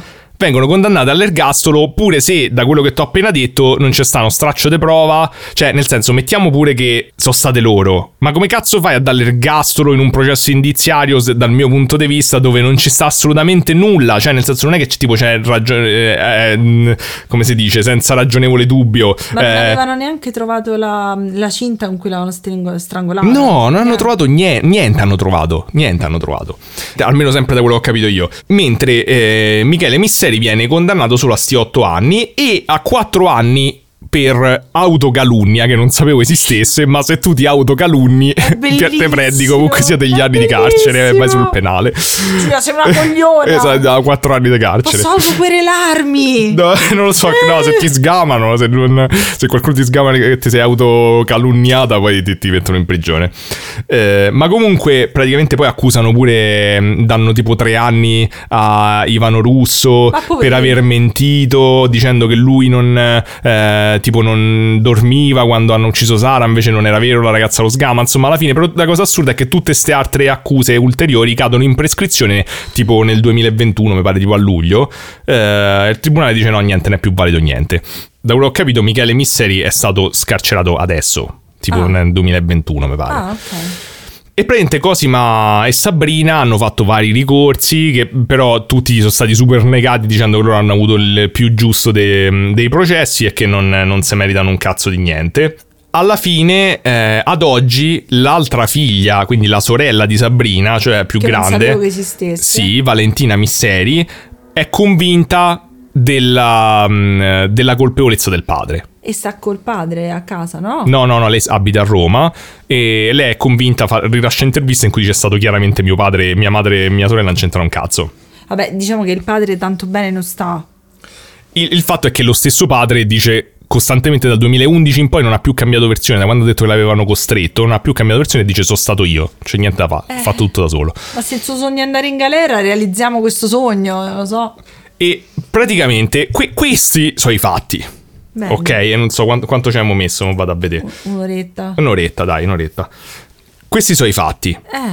Ora, a me tutta sta storia mi sembra completamente assurda. Non c'è senso. La mia impressione è stata che praticamente un'altra volta sto casino mediatico che si è creato da subito ha creato dei bordelli allucinanti. Questo è il primo casino grande che io ricordi, questo è il primo casino grande che si creò in quel periodo con i media che si sì, intromettono. Ma che poi se ci pensi, cioè il tuo appunto, insomma, che è estremamente maschilista come tipo di processo, è vero, perché oltretutto questa fascinazione per le giovani ragazze morte prepubescenti. Sì. No, non prepubescenti, però molto giovani. Che si è creato in quel periodo, era morboso, c'era quasi una... Sì, è questo, c'è sta sta cosa che probabilmente detta in un podcast che tratta anche di casi true crime, è esattamente l'opposto di quello che uno dovrebbe dire, però tutta sta fascinazione anche che c'è oggi per il true crime in realtà è quella che crea casini, secondo me, quando va fuori mano e diventa un'ossessione, come in questi casi. Sì, perché in America è pieno di persone che pensano loro in primo luogo di poter risolvere... Esatto, e questi praticamente hanno creato fondamentalmente, cioè la mia percezione di tutta questa storia è che tutta la risonanza mediatica, gli opinionisti, tutta la gente che ha cominciato a creare dei personaggi intorno a ste persone, sì, di cui avevano preso tutto, cioè leggevano i messaggi di Sabrina su tutti i pubblici, tipo 1 milione di messaggi, non lo so, che chiamava sto tizio Dio Ivano, eccetera, hanno cominciato a scandagliare ogni singola frase detta in televisione, detta davanti ai giornalisti. Cioè, effettivamente a un certo punto nell'intervista che ho visto, sta Sabrina dice: boh, alla fine ha detto, io secondo me ho fatto tanti errori nel come ho gestito la cosa, però mi sono pure chiesta, ma alla fine che dovevo fare? Se stavo zitta mi avrebbero detto che comunque sia non me ne fregava niente di mia cugina e quindi ero colpevole. Se parlavo mi dicevano che sono falsa e dico cazzate. Ha detto, quindi alla fine che cosa avrei dovuto dire per non essere vista come e non essere additata come colpevole? Ha detto, secondo me l'opinione pubblica ormai aveva già deciso che ero io la colpevole e qualunque cosa in realtà mi avrebbe fatto indiziare. Perché poi c'è il problema è che l'accusa, cioè i giudici alla fine hanno detto che fondamentalmente tipo tutta la sequenza di messaggi iniziali che ti ho detto, cioè è stata fatta tutta ad arte da Sabrina.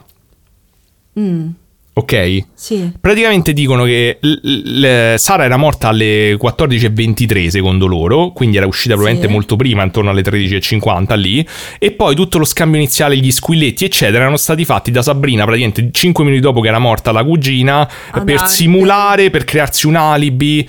Ma cioè, se tu senti parlare sta Sabrina, non lo so, cioè nel senso veramente devi essere totalmente veramente adesso un mastermind, cioè una sociopatica allenata da decenni a essere serial killer, perché ci sta pure a un certo punto quando il padre va in prigione c'è una telefonata messa agli atti, registrata, in cui lei chiama il padre senza sapere che era registrata e gli dice: papà, ma perché hai fatto sta cosa? Gli dice: tu sei sempre stato un uomo senza vizi, ma perché l'hai uccisa? E il padre gli dice: non lo so. Ma perché poi la cosa che si creò era il fatto che la prima cosa, io sono contenta che l'hai fatto te, perché io all'epoca ero all'università e mi mettevo di sottofondo questi talk show del cazzo mentre studiavo, perché non riesco a fare una cosa senza farne un'altra insieme, e questo è un problema mio, però ne ho sentito parlare per mesi e mesi da persone non esperte, da chiunque, quindi io effettivamente ero rimasta con un'idea precisa, no? Delle persone, perché te l'hanno dipinte come due sfruttatrici che plagiavano mentalmente il padre, che era una persona debole, e ti facevano capire che il cambio di versione era colpa loro, capito? Sì, questa è la narrativa, ma cioè se vai a... Cioè se senti anche la loro parte, poi per carità magari io sono ingenuotto e mi lascio subito fregare, diciamo. Però veramente, cioè se vai a vedere tutti i dettagli, dovrebbe essere, soprattutto sta Sabrina, una sociopatica epica. E non è che tipo ci stanno ste cose, cioè, l'unica cosa tipo per dire appunto che ha incriminato la madre è sto tabulato telefonico che forse... Sì, forse no, a detta degli stessi carabinieri, e sto tizio che si è sognato e l'hanno obbligato a firmare una confessione che non era la sua. Però forse anche la cugina magari è stata istruita dalla madre a venire fuori con questa storia. Sì, ma qual era il movente? Qual era il movente? Perché secondo me l'unico movente reale che mi sembra sensato è il fatto che lo zio fondamentalmente ci avesse quasi una seconda anima di cui lui stesso non era consapevole, sì, e violenta e con questa pulsione sessuale che aveva represso, perché si parlava di Michele Misseri come uno, detto anche dalla moglie, che alla fine aveva metteva estremamente l'accento nella comunità per essere considerato una brava persona, ma non perché voleva esserlo, a quanto pare, cioè nel senso era terrorizzato all'idea di non essere considerato nella comunità come una brava persona, e sta cosa ti fa pensare subito alla repressione. Guarda, secondo me comunque c'era una dinamica familiare malata sicuramente. C'erano un sacco di casini. Il motivo perché la madre ha detto cercate nella famiglia è comunque strano. Però anche la madre stessa poi non ha più dato spiegazioni. Però la faceva frequentare con la cugina. La faceva frequentare. Ci stanno mille cose che non tornano su, se è stata veramente la cugina. Effettivamente Sabrina ha detto, allora se è vera, se per l'accusa e per i giudici il movente è stata la mia gelosia, ha detto come cazzo è possibile che non c'è nei 1 milione di messaggi che io ho mandato a sto Ivano neanche uno in cui gli sbrocco per Sabrina, cioè scusa per Sara.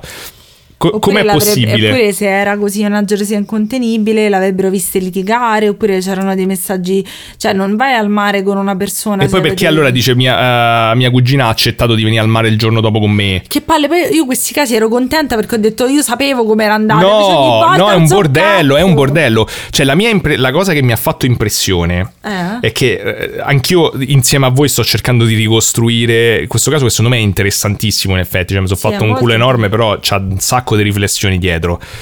Cioè io credo che qui ci siano vari elementi, c'è una pressione, cioè ci sono degli elementi che sono in comune in realtà con i casi paranormali secondo me, e sono la narrativa. Cioè qui sono successe delle cose, se io tiro dei sassi per terra, se io guardo le nuvole, come sappiamo, se vedi le macchie di Rorschach, comunque alla fine la narrativa ce la trovi. Ci sta, la gente pensa che quando una cosa è convincente allora è vera. Sta cosa purtroppo secondo me è una trappola in tutte le direzioni, cioè nel senso qui sembra che c'era tutta una narrativa che lentamente si stava costruendo da parte dei media, dei personaggi che si stavano appiccicando a delle persone esistenti e che ancora oggi stanno là. Sì, sono personaggi, capito? Dei personaggi, e il fatto che la realtà dei fatti, che sembra che sto Michele Misseri non sappia perché l'ha uccisa la nipote, sta cosa praticamente è quella che ha scaturito tutto, perché non può essere. Ma invece secondo me sì. E secondo me invece può essere, è inquietantissimo, ma può essere. Cioè, se una persona ha subito violenze sessuali, se una persona ha un passato traumatico del genere, può essere che a un certo punto scoppi. Cioè, ma poi è una persona anche che non è che c'aveva tutti questi strumenti emotivi. Sì, ma comunque fa paura, però è vero. Cioè, quante volte, se ci pensate, no? Da piccoli avete fatto delle cose, magari anche delle cose un po' dalla parte un po' cattiva, poi ti chiedevano ma perché l'hai fatto? Tu dici non lo so, ed era vero. Cioè io mi ricordo la sensazione di fare delle cose, magari delle marachelle, e dici perché l'ho fatto? Non lo so. Sì, certo, qui stiamo a parlare, cioè, di uccidere tua nipote. Certo, però lui sembra davvero molto infantile come modo di ragionare. Non lo so, cioè, secondo me, ad esempio, c'è quest'altro fattore, cioè il fatto che lui si esprima così male, sì, ha fatto, secondo me, ha creato un... Sì, la marchia di Rorschach, come hai detto te. Sì, ma quello, e poi ha creato, come dire, un pregiudizio nel fatto che lui era stupido. Sì, è vero. Quando le due cose non sono necessariamente detto collegate. Che lui era semplice. Esatto, stupido. Ma il fatto che lui non si riuscisse ad esprimere non vuol dire necessariamente che poi lui non era calcolatore, o comunque non era una persona che aveva intellettualmente degli strumenti in grado di calcolare delle cose e di premeditare. Le due cose sono sempre state accomunate, secondo me, per ignoranza.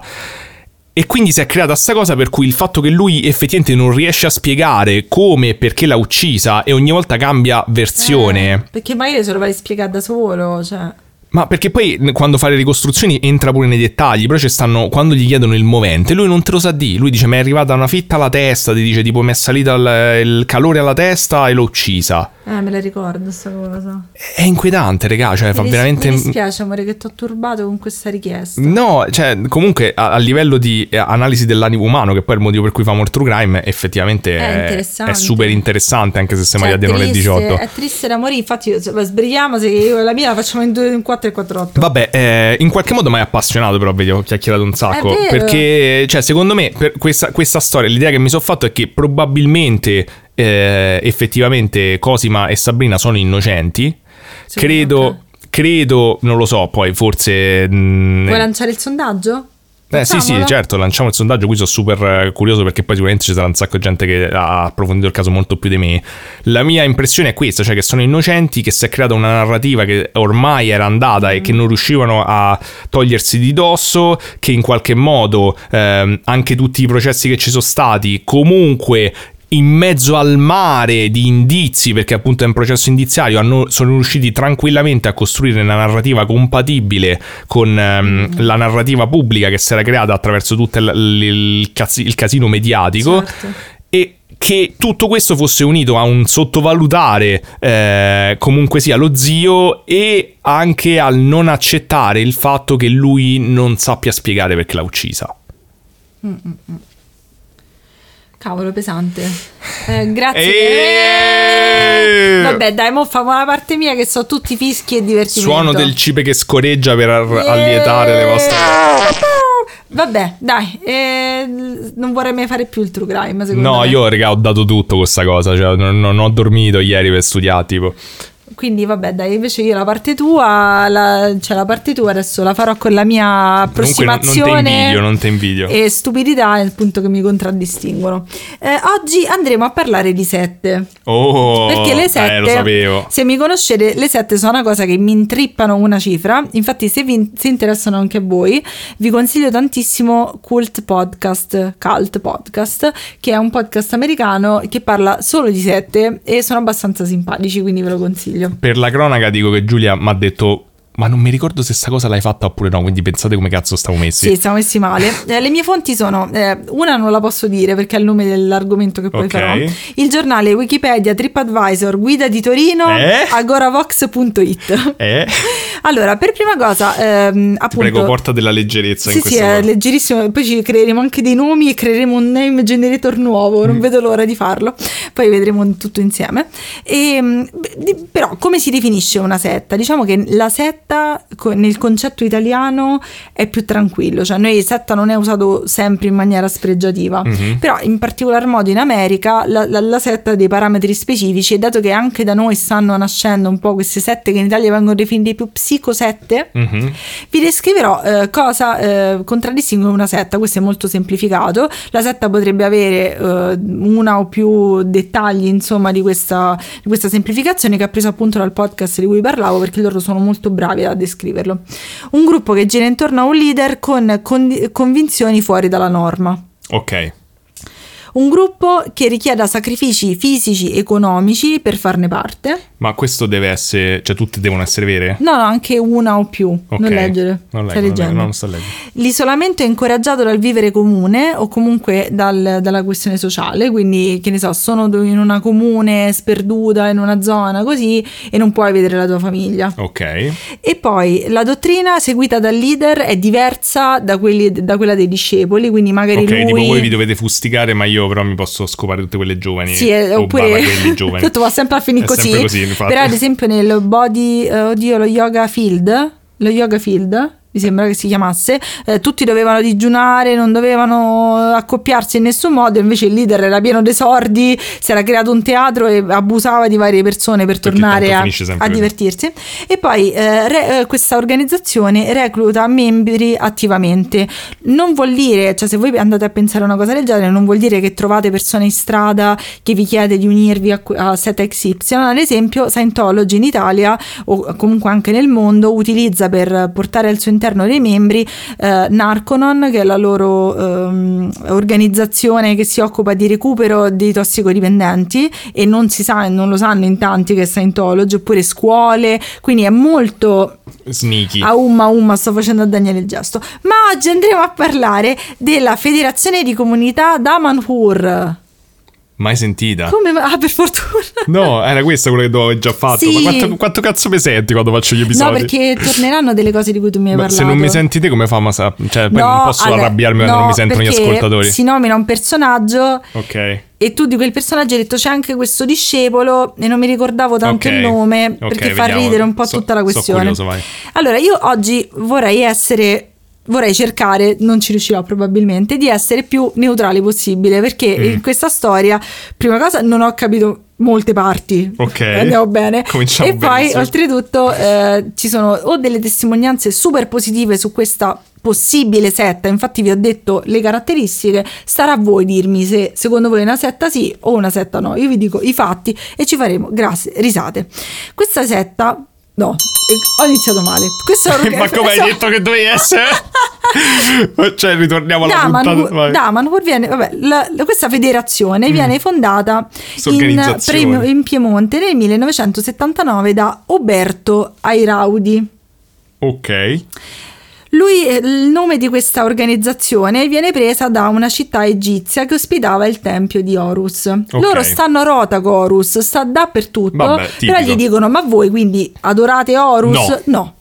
Okay. Adoriamo il concetto che rappresenta Horus, ma proprio lui nello specifico no. Però, va bene, però effettivamente cioè, l'egizio fa sempre figo. Sì, sì. Ieri abbiamo visto La mummia e abbiamo parlato di Baby Belle per 3/4 d'ora, quindi lo capisco. E Baby Belle poi alla fine è circolare come il sole di Horus. Hai ragione, esattamente. Quello mi sa che la rama non fa niente.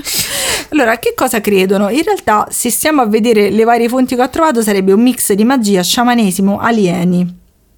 Vabbè, ecologia, solito, insomma, ed ecologia. Potevi dire il solito.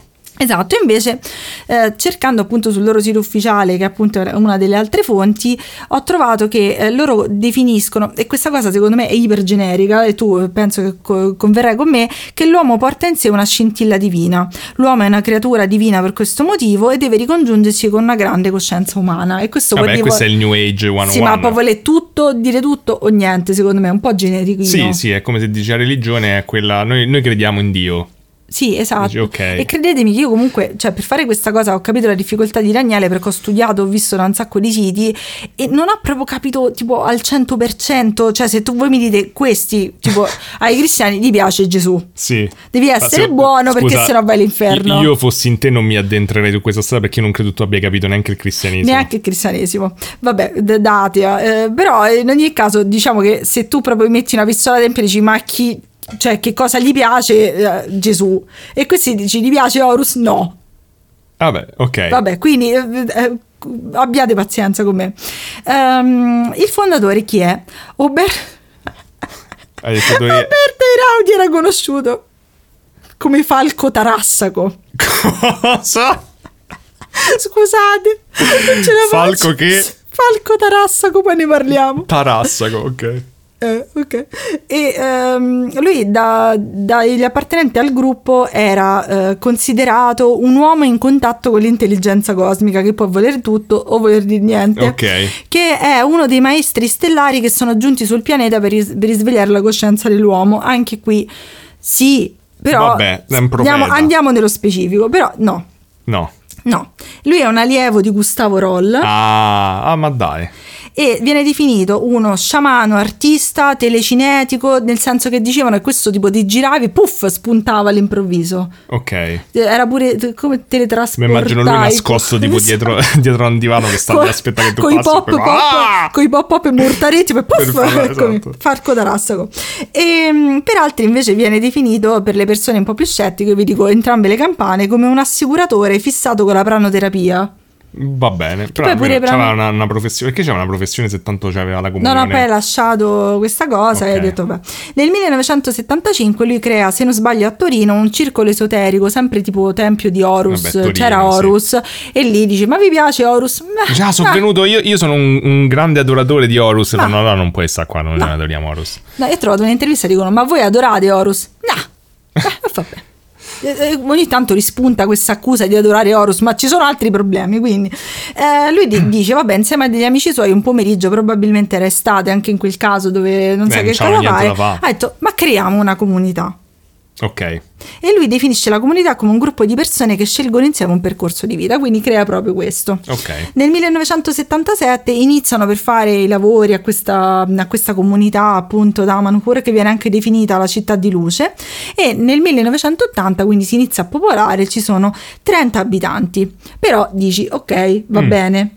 Fin qui tutto normale, ma adesso fai ecco chi erano. Ok. Perché nel 1978, così a cazzo, senza chiedere a nessuno, iniziano a fare effettuare gli scavi di un enorme tempio sotterraneo. Ah, ecco chi erano, ecco perché il nome non me lo ricordavo. Ah, ma quindi esatto. mi hai rubato il caso. Ah, ce l'avevi pure te? Eh sì, ce l'avevo in lista. Vabbè, te l'avresti fatto meglio, Daniele. Vabbè, ti dico la verità. Ho capito. Tu avresti capito qualcosa, io non ho capito niente. Sono quelli, ok, ho capito.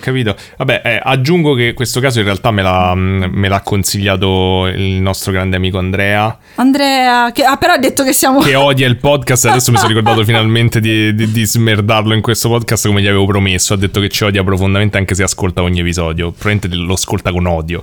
Però saluto Cosmo se ci sta, esatto, si chiama, sì. Se ci sta ascoltando il cane. Va bene, comunque loro dicono, vabbè, senti, tieni tu Luciano, Mario e Luigi, venite con un piccolo scarpello e scaviamo il tempio dell'umanità. Quindi questi tizi scavano a mano nella roccia senza macchinari, perché comunque appunto, cosa che però a me piace, loro sono super ecologici, super energie green, però vuol dire che ti fai un culo come una capanna, quindi sì. 16 anni questi scavano 850.000 metri quadrati di tempio. Sì, è una cosa allucinante, cioè se guardate le foto è incredibile. E Falco ha detto che una sera stava così chilling, Falco Tarassaco, poi ce ne saranno altri bellissimi, stava lì e chilling sul portone di casa sua, no, non so dove stava, ha visto una stella cadente e questa stella gli ha indicato dove doveva scavare questo mega tempio che ha costruito su 5 livelli e nel 2001 è entrato nel Guinness dei primati. Okay. E qui mi domando, però, cioè, per il Guinness dei primati tu devi pagare. Sì? Non sapevo. Sì. Cioè, nel senso che... Pensavo che loro ti scegliessero. No, beh, in effetti non so come vanno a trovare tempio della Tarassaco più grande del mondo. Perché Giulia lo sa questa cosa? Perché Giulia... Perché ti sei iscritta al Guinness dei primati? No, perché io ascolto l'alcuna, cioè qualsiasi cosa duri tipo da qualunque. L'alcuna. Che dura dall'ora in su, io me l'ascolto. Adesso sto sentendo un riassunto di 5 ore della serie Nickelodeon Victorious. Ma l'hai mai vista? Sì. Però la sto ascoltando, almeno già che l'hai vista mi pare tanto, perché ci sono delle implicazioni di true crime interessanti. Però a parte questo è Ariana Grande, che non mi sta particolarmente simpatica, però c'è anche lei. Però il Guinness dei primati, ho visto una ragazza italiana che ha la collezione più grande del mondo di Magica Crimi. Ok. E lei, Giorgio Cospella, salutiamo, che ci ascolta sicuramente, e lei ha detto, da quello che ho capito, che tu per farli venire da te e contarti i pezzi, fare le misurazioni, qualcosa li devi pagare. Quindi, cioè, o comunque devi autocandidarti, perché a questi, scusatemi, che cazzo gli frega di Crimi? Sì, no, cioè manco sanno che è, no. Cioè, no, con rispetto a Crimi, che comunque mi piace molto, e quindi mi fa strano che questi hanno fatto, oddio, non potete capire, venite a vedere il tempio nostro, figata. Vabbè. Comunque, questo tempio è composto dalla sala degli specchi, la sala della terra, la sala dell'acqua, dei metalli, delle sfere, e poi dal labirinto e dal tempio azzurro, che è la zona più antica, quella che si hanno scavato prima. E se non l'avete visto, pare un trip allucinogeno, nel senso che è super decorato, vetrate dappertutto, sottoterra, poi tutto fatto a mano, sti pari cristi, cioè, ma tipo belli dipinti, però dipinti di uomini pelati senza pisello, cose strane, cioè se vi piacciono queste cose che bello, uomini pelati senza pisello è un bellissimo titolo. Sì, in effetti sì. Però il tutto era abusivo. Beh, cioè, non è che considerando come sappiamo che funziona adesso, non mi sorprende, insomma. Il procuratore capo di Ivrea... Beh, non hanno usato un condono, tipo quando l'hanno fatto. Sì, l'hanno condonato poi. Vedi. Però, non parliamo di condoni. Però, quindi a questo punto, quando se ne sono resi conto, hanno detto, questi a mano hanno costruito sto tempio, magari crolla. Poi non è un tempio, cioè, piccoletto, è grosso, no? È enorme. E quindi il procuratore capo di Ivrea gli dice, sentite, raga, io ve lo devo togliere. Cioè, no. Ve lo devo sequestrare. E questi saranno fatti 16 anni in voce di culo. Però alla fine sono riusciti a condonare il tempio. Scommetto. Cioè, loro sono riusciti a condonare il tempio. E noi non riusciamo a trovare i documenti. Vabbè. E però alla fine nel 1996 gli hanno fatto un processo, eccetera. È stato chiuso perché hanno detto: sentite, sto tempio è un trip allucinogeno, ma è una figata. Quindi è un'opera artistica, patrimonio di quello che vi pare, ottava meraviglia del mondo. L'hanno definito. Sì, tipo. Dopo questo. Se devi pagare pure per diventare meraviglia del mondo. Esatto, forse. E adesso vi racconterò un po' di caratteristiche sparse che ho trovato di questa forse setta, di questa federazione, organizzazione. Allora, da quello che ho capito, ci vogliono 6 mesi per entrare come adepto. Un sacco di gente cerca come entrarci, effettivamente, tipo la legione straniera. Esatto, però uno ha detto, guardate, non entri e non esci mai più. Molte persone dicono che è impossibile uscirvi, e poi rifletteremo insieme perché. Però loro hanno detto, uno intervistato ha detto, guarda, ci vogliono 6 mesi per entrare e un'oretta scarsa per andartene, quindi sembra che sia tranquilla. E si dovrebbe, ma è a discrezione personale e cambiare nome, ovvero animale più vegetale, per entrare. Quindi c'è ad esempio Cobolo Melo e l'addetto stampa che si chiama Stambecco Pesco. Però la cosa che mi faceva ridere è che Stambecco Pesco, scusami, cioè non vogliamo prendere il giro, però un po' fa ridere, è che si chiamava Silvio Palombo, quindi poteva tenerlo il cognome. Perché Silvio che è? No, Palombo. Vabbè, dici Palombo, che comunque è un pesce. Palombo Pesco. No, però il primo nome deve essere animale, quindi Gatto Palombo. No, aspetta, no, perché animale... Palombo Pesco, è giusto. Palombo Pesco stava bene. Stambecco Pesco, quindi e tutti hanno questo. Però scusa, se io da questo punto devo cambiare nome, io pure mi cerco un animale più carino. Ma sceglievano tutti animali un po', ecco, se volessi creare un tuo... Io avrei fatto Civetta Topinambur. Io avrei fatto Capibara Rapa. Però no, perché esatto, non devono essere animali sputtanati. Pure. Cioè, no, perché tutti quelli che ho visto, forse quelli cioè, io mi sarei chiamato tipo tigre, capito? Ho detto tigre. Civetta non è sputtanata. Ma non è sputtanata quella. Ammazza. Mo c'è il revival. Vabbè, ho capito. Però Stambecco Pesco è bellissimo. E erano tutti tipo bufali, cose varie. Quindi insomma, devi, non gatto, gatto albero, gatto cioè devi scegliere una cosa un po' complicatina. Cioè, se vuoi ripensare al tuo nome mentre ti racconto, fammi sapere. Vabbè, no, a me piace. Io avrei pensato che ti saresti chiamato Pesco perché tu ami le pesche. Ho capito, ma è già preso. Vabbè, col nome magari sei parenti. E poi Topinambur secondo me te lo ricordi di più. Vabbè, all'interno hanno creato un loro... Pure peperone crusco va bene? No, perché è una preparazione, qualcosa di più naturale, pensa. Vabbè, hanno un governo interno. La salicornia va bene, credo. Okay. Un governo interno dove a capo c'era Falco Tarassaco e c'erano altri 5 ministri. Comunque loro sembra che abbiano delle elezioni molto veloci, nel senso che le persone stanno a capo, nel senso che decide lui. No, lui poi ci ha lasciati, quindi non okay. Cioè, però sembra che abbiano delle cariche che durano pochissimo, perché forse per paura che uno diventi ebbro di potere, però comunque cambiano spesso le varie cariche all'interno. Questo gli fa onore. Esatto, hanno una grande attenzione all'ecologia, sono stati premiati più volte per le loro tecnologie green, non sono totalmente indipendenti, però stanno facendo il loro meglio, questa parte sicuramente è buona, e hanno una moneta interna che viene definita il credito, che mi è stato detto in un'intervista che effettivamente si è un po' svalutata col passaggio all'euro. Vabbè, però ha colpito tutti. È una moneta. Pure gli falchi tarassachi. Esatto, è una moneta complementare, cioè non usano solo quella, però tra le persone della comunità usano quasi soltanto quella. E se ci riflettete, se tu sei tanto all'interno di questa comunità, usi solo quella, ed è basata questa comunità sul lavoro, l'agricoltura e la falegnameria, ti pagano chiaramente in crediti, ti pagano in questo, e tu dici va bene, me ne vado, e che fai? Come le paghi Netflix? E come le vedi le serie coreane? Esatto. Con i crediti? No, non puoi. Però mi ricordo che c'era tipo un negozietto che accetta crediti, se non sbaglio. Sì, penso di sì, però... Sì, ce ne sta uno solo, tipo. E poi le loro marmellate, tempo fa, erano vendute all'Esselunga, se le interessate. Davvero? Sì, perché... Ma cosa, come? Sono ben agganciati.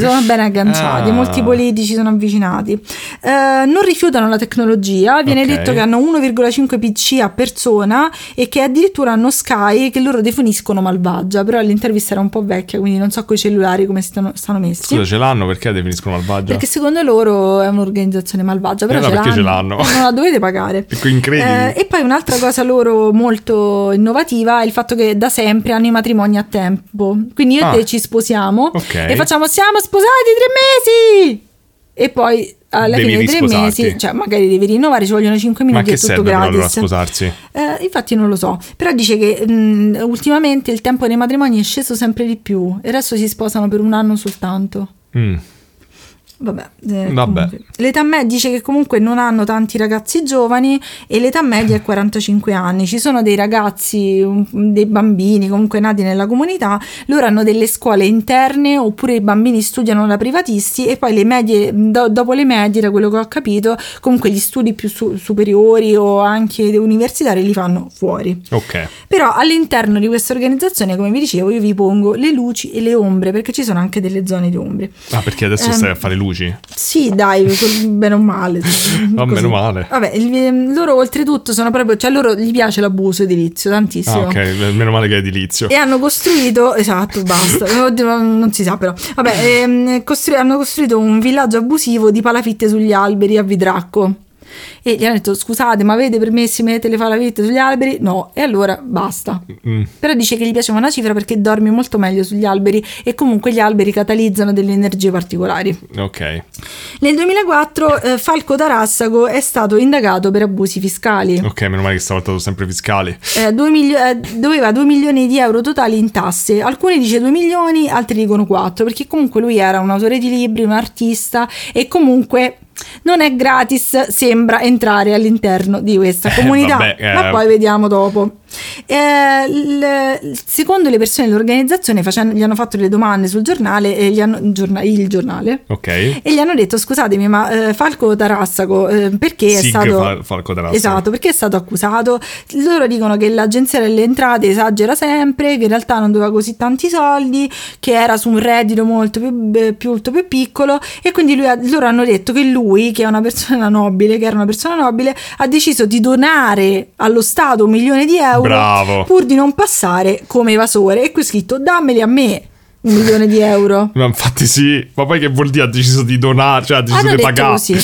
Loro... io dono quando mi arrivano le multe dei vigili. Sì. Dono la quantità di soldi richiesta nella multa. Allora, questa è un'altra cosa che io vi riporto, ripeto, posso essere smentita. Se vi intrippate, guardatevelo pure voi, magari tutti insieme arriviamo. Loro credono nella selfica, che è un concetto creato da Falco Tarassaco, ovvero che un modo per incanalare le energie vitali e intelligenti in un modo specifico. Quindi... sì, ma era tipo geometria sacra, che sì, era una sorta di spirale. Sì, era una cosa del genere. E ovviamente il tempio, questo gigante che hanno costruito sottoterra, è una specie di enorme modo per incanalare queste energie. Qui iniziano le cose che hanno detto i detrattori. Secondo i detrattori tu sei obbligato a indossare una specie di collana, che è una collana che serve per incanalare queste selfie, che questa collana è prodotta all'interno della comunità e la devi prendere per forza. La devi pagare. Poi c'è stato detto che per capire queste selfie, che tu hai bisogno di studiare 9 livelli, e questi livelli costano 4.500 euro che devi rinnovare ogni anno pagando 500 euro. Aspetta, ogni livello è 4.500 euro, però... No, tutti e 9 i livelli sono 4.500 euro. Ok, però diluiti in 500 euro a botta. Esatto, no, e poi dopo un anno che le hai completate devi rinfrescarti la memoria e pagare altri 500 euro. Queste sono sempre cose che dicono i detrattori.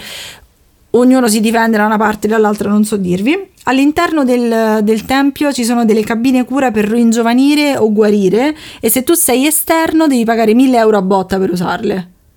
Ok. Quindi se io vado lì, potrei anche non farlo. Se io e te andiamo, vogliamo un po' ringiovanirci, 1.000 euro così ce l'ho in tasca proprio. Ma mi fa la fattura poi? No, è tutto nero. No, scusate, sembra. C'è una tassazione interna che dicono essere molto alta, e non ti pagano i contributi e ti pagano con i crediti. Quindi tu, se vuoi... non credo sia legale. Se tu... no, non è legale, poi lo vedremo. E quindi se tu te ne vuoi andare, come fai? Non puoi. No. C'è un lavoro costante, ovviamente il lavoro costante porta a molto isolamento. Di certo quel tempio, pensate, 16 anni, quanto non devono aver lavorato. Dicono i detrattori che ti portano a isolare, a non vedere mai le persone all'interno, e a volte ti portano a chiedere soldi alle persone all'esterno. Beh, anche perché c'è solo crediti. Sì, perché ovviamente non puoi campare in questo modo. Dice che la tassazione è così alta che alla fine a te ti rimangono pochissimi soldi. Non ho capito, soldi. Aspetta, ma questa tassazione sarebbe che i crediti te fanno pagare le tasse sui crediti? Penso di sì. E che cazzo? Da quello che ho capito così. Dicono che appunto vedendo la storia di tutta la questione, sembra che questi siano molto ben immanicati con la politica, perché oltretutto... soprattutto per le marmellate. Esatto. Le elezioni della zona, loro hanno il 40% dei votatori della zona, quindi se vogliono eleggere qualcuno è molto più facile che venga eletto qualcuno proprio a livello...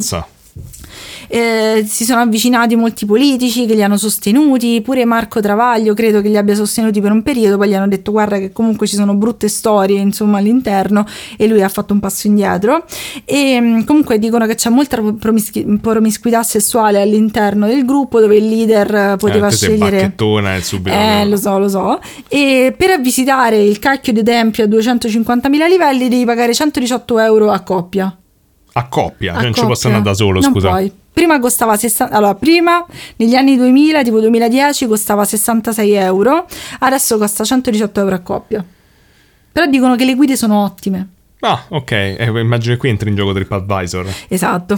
E poi ho raccolto la testimonianza di un ex adepto che era Giorgio. Questo Giorgio si era molto incuriosito dopo aver letto gli articoli e aver detto "Madonna, che coglioni", però ha detto "Ma perché no? Andiamo a vedere di che cosa si tratta". Anch'io stavo pensando la stessa cosa. Esatto. E rimane lì 11 anni, quindi Daniele, ciao. Ok, allora forse no. C'è anche la storia di un signore che ha detto "Vado un attimo a vedere la comunità" e non è più tornato, e la moglie ha fatto causa alla comunità. Ok, quindi poi potresti sparirmi, non lo so.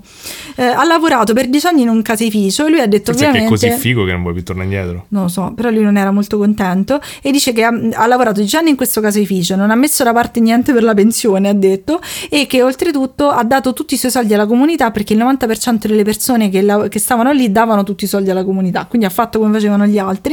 A un certo punto ha deciso di uscire e ha perso tutti i soldi, cioè non aveva soldi, è andato alla Caritas e oltretutto la fidanzata che era all'interno si è dovuta disconnettere da lui un po' alla Scientology. E dice di aver pagato 2000 euro per entrare. Ok, e quindi era meno. Ah no, non so se erano inclusi i 4500 dei 9 livelli più 500. Ma secondo lui, cioè lui descrive l'associazione come qualcosa di molto diverso da quella che è. Lui dice semplicemente che è basato su ricchezza, su abusi edilizi e abusi finanziari. Ok, finché sono questi due tipi di abusi è comunque meglio. Nel 2021 è finita una causa dove un ex membro dell'organizzazione ha fatto causa perché lei ha lavorato con vari lavori tipo segretaria, maestra dal 1983 al 2007 e non gli hanno mai versato il TFR. Aia. Quindi alla fine ha vinto la causa. Ah, e gli hanno dato il TFR in crediti. Sì, mi sa. Tra l'altro tassato al 15% sarà stato. Però secondo me un'altra cosa molto interessante su queste sette, voi vi domandate come gestiscono il Covid?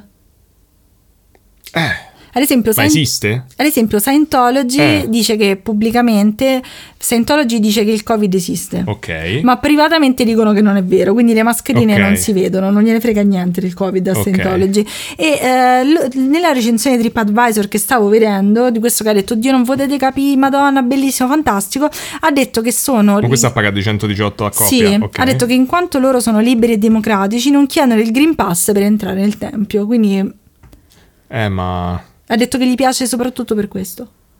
Ok, però non credo che sia... no. Vabbè. Beh, diciamo che... non è forse la cosa più illegale che fanno. Magari puoi uscire da questa esperienza anche con un COVID in più.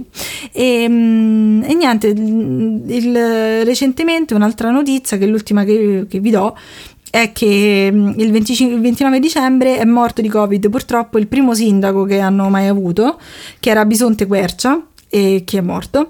E oltretutto ci sono anche delle cose nebulose su cui non mi voglio mettere qui a discutere, perché appunto si parla di cose abbastanza gravi, sul fatto che Falco Tarassaco sia morto di tumore e sembra dagli adepti che lui abbia deciso di non curarsi, dato che queste cose sono sempre molto spinose. Magari perché sono spinose? Perché non credeva, penso, nella medicina. È un po' un casino. E che c'è, scusa? Cioè, se famo querelare da tutti, ma questa è cosa che c'ha di spinoso. No, perché da quello che ho intuito, lui aveva poteri paranormali. Perché ha deciso di non autocurarsi? Sicuramente troverai una spiegazione. Beh, non lo so, perché non l'ho studiato. Ok. Quindi era tutta la cosa per coprire semplicemente la tua ignoranza. Vabbè, quindi se volete faremo un fantastico generatore di nomi di animali e piante per voi, visto che quello della nobiltà vi era piaciuto. Devo dire che quando tu me l'avevi detto io ci volevo andare a vederlo il tempio, ma cazzo, 118 euro. Ma io pensavo costasse molto meno, scusa, ma poi mi devi adescare, ma fammi pagare poco e poi mi fai uscire. Guarda, lui ha detto che comunque la guida era molto brava, gli ha risposto a tutte le domande e gli ha spiegato come funziona tutta la roba, quindi forse avremmo dovuto andare. Ma scriveva questo tizio ha fatto la recensione da dentro il tempio 11 anni dopo, oppure è uscito poi? Però diciamo che se volete andare a cercare tra le accuse, ci sono tantissime accuse di ex membri che dicono il contrario di quello che dicono loro.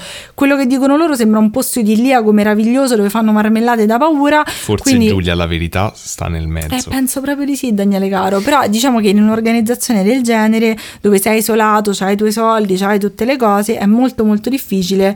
Ho fatto Daniele il segno, sto finendo.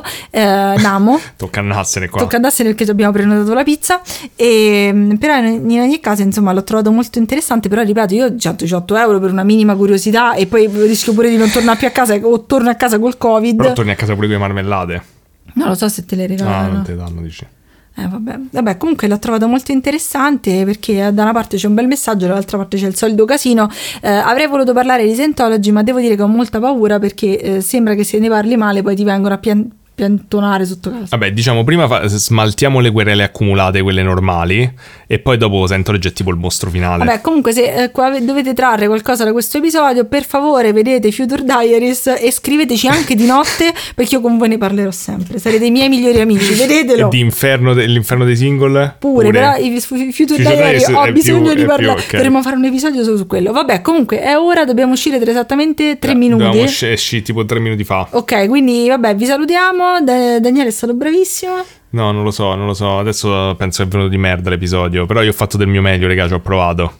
Ah, se volete farci un regalo natalizio in arretrato, potete farci una recensione su Spotify. Adesso si può fare. Cioè, dovete solo mettere la stellina. Dovete premere i 3 pallini e dire valuta podcast, e poi valutate il podcast. Esatto. Oppure anche su iTunes. Così dai. Dai, mazzo, cioè, che schifo di finale, madonna. Non lo so, c'ho fame. Devo metterlo prima. Vabbè, raga, buonanotte, baci ai pupi e viva. Se no, mangia la pizza. Spero di avervi depresso abbastanza con questo terribile racconto che ancora mi ha provato. Fateci sapere la vostra opinione. Fateci sapere la vostra opinione. Sono super curioso. Lanceremo un sondaggio, non su Future Diaries. Baci. Ciao a tutti, anzi bella fra barra rega. Infatti non l'hai fatto per niente. Me sono scordato.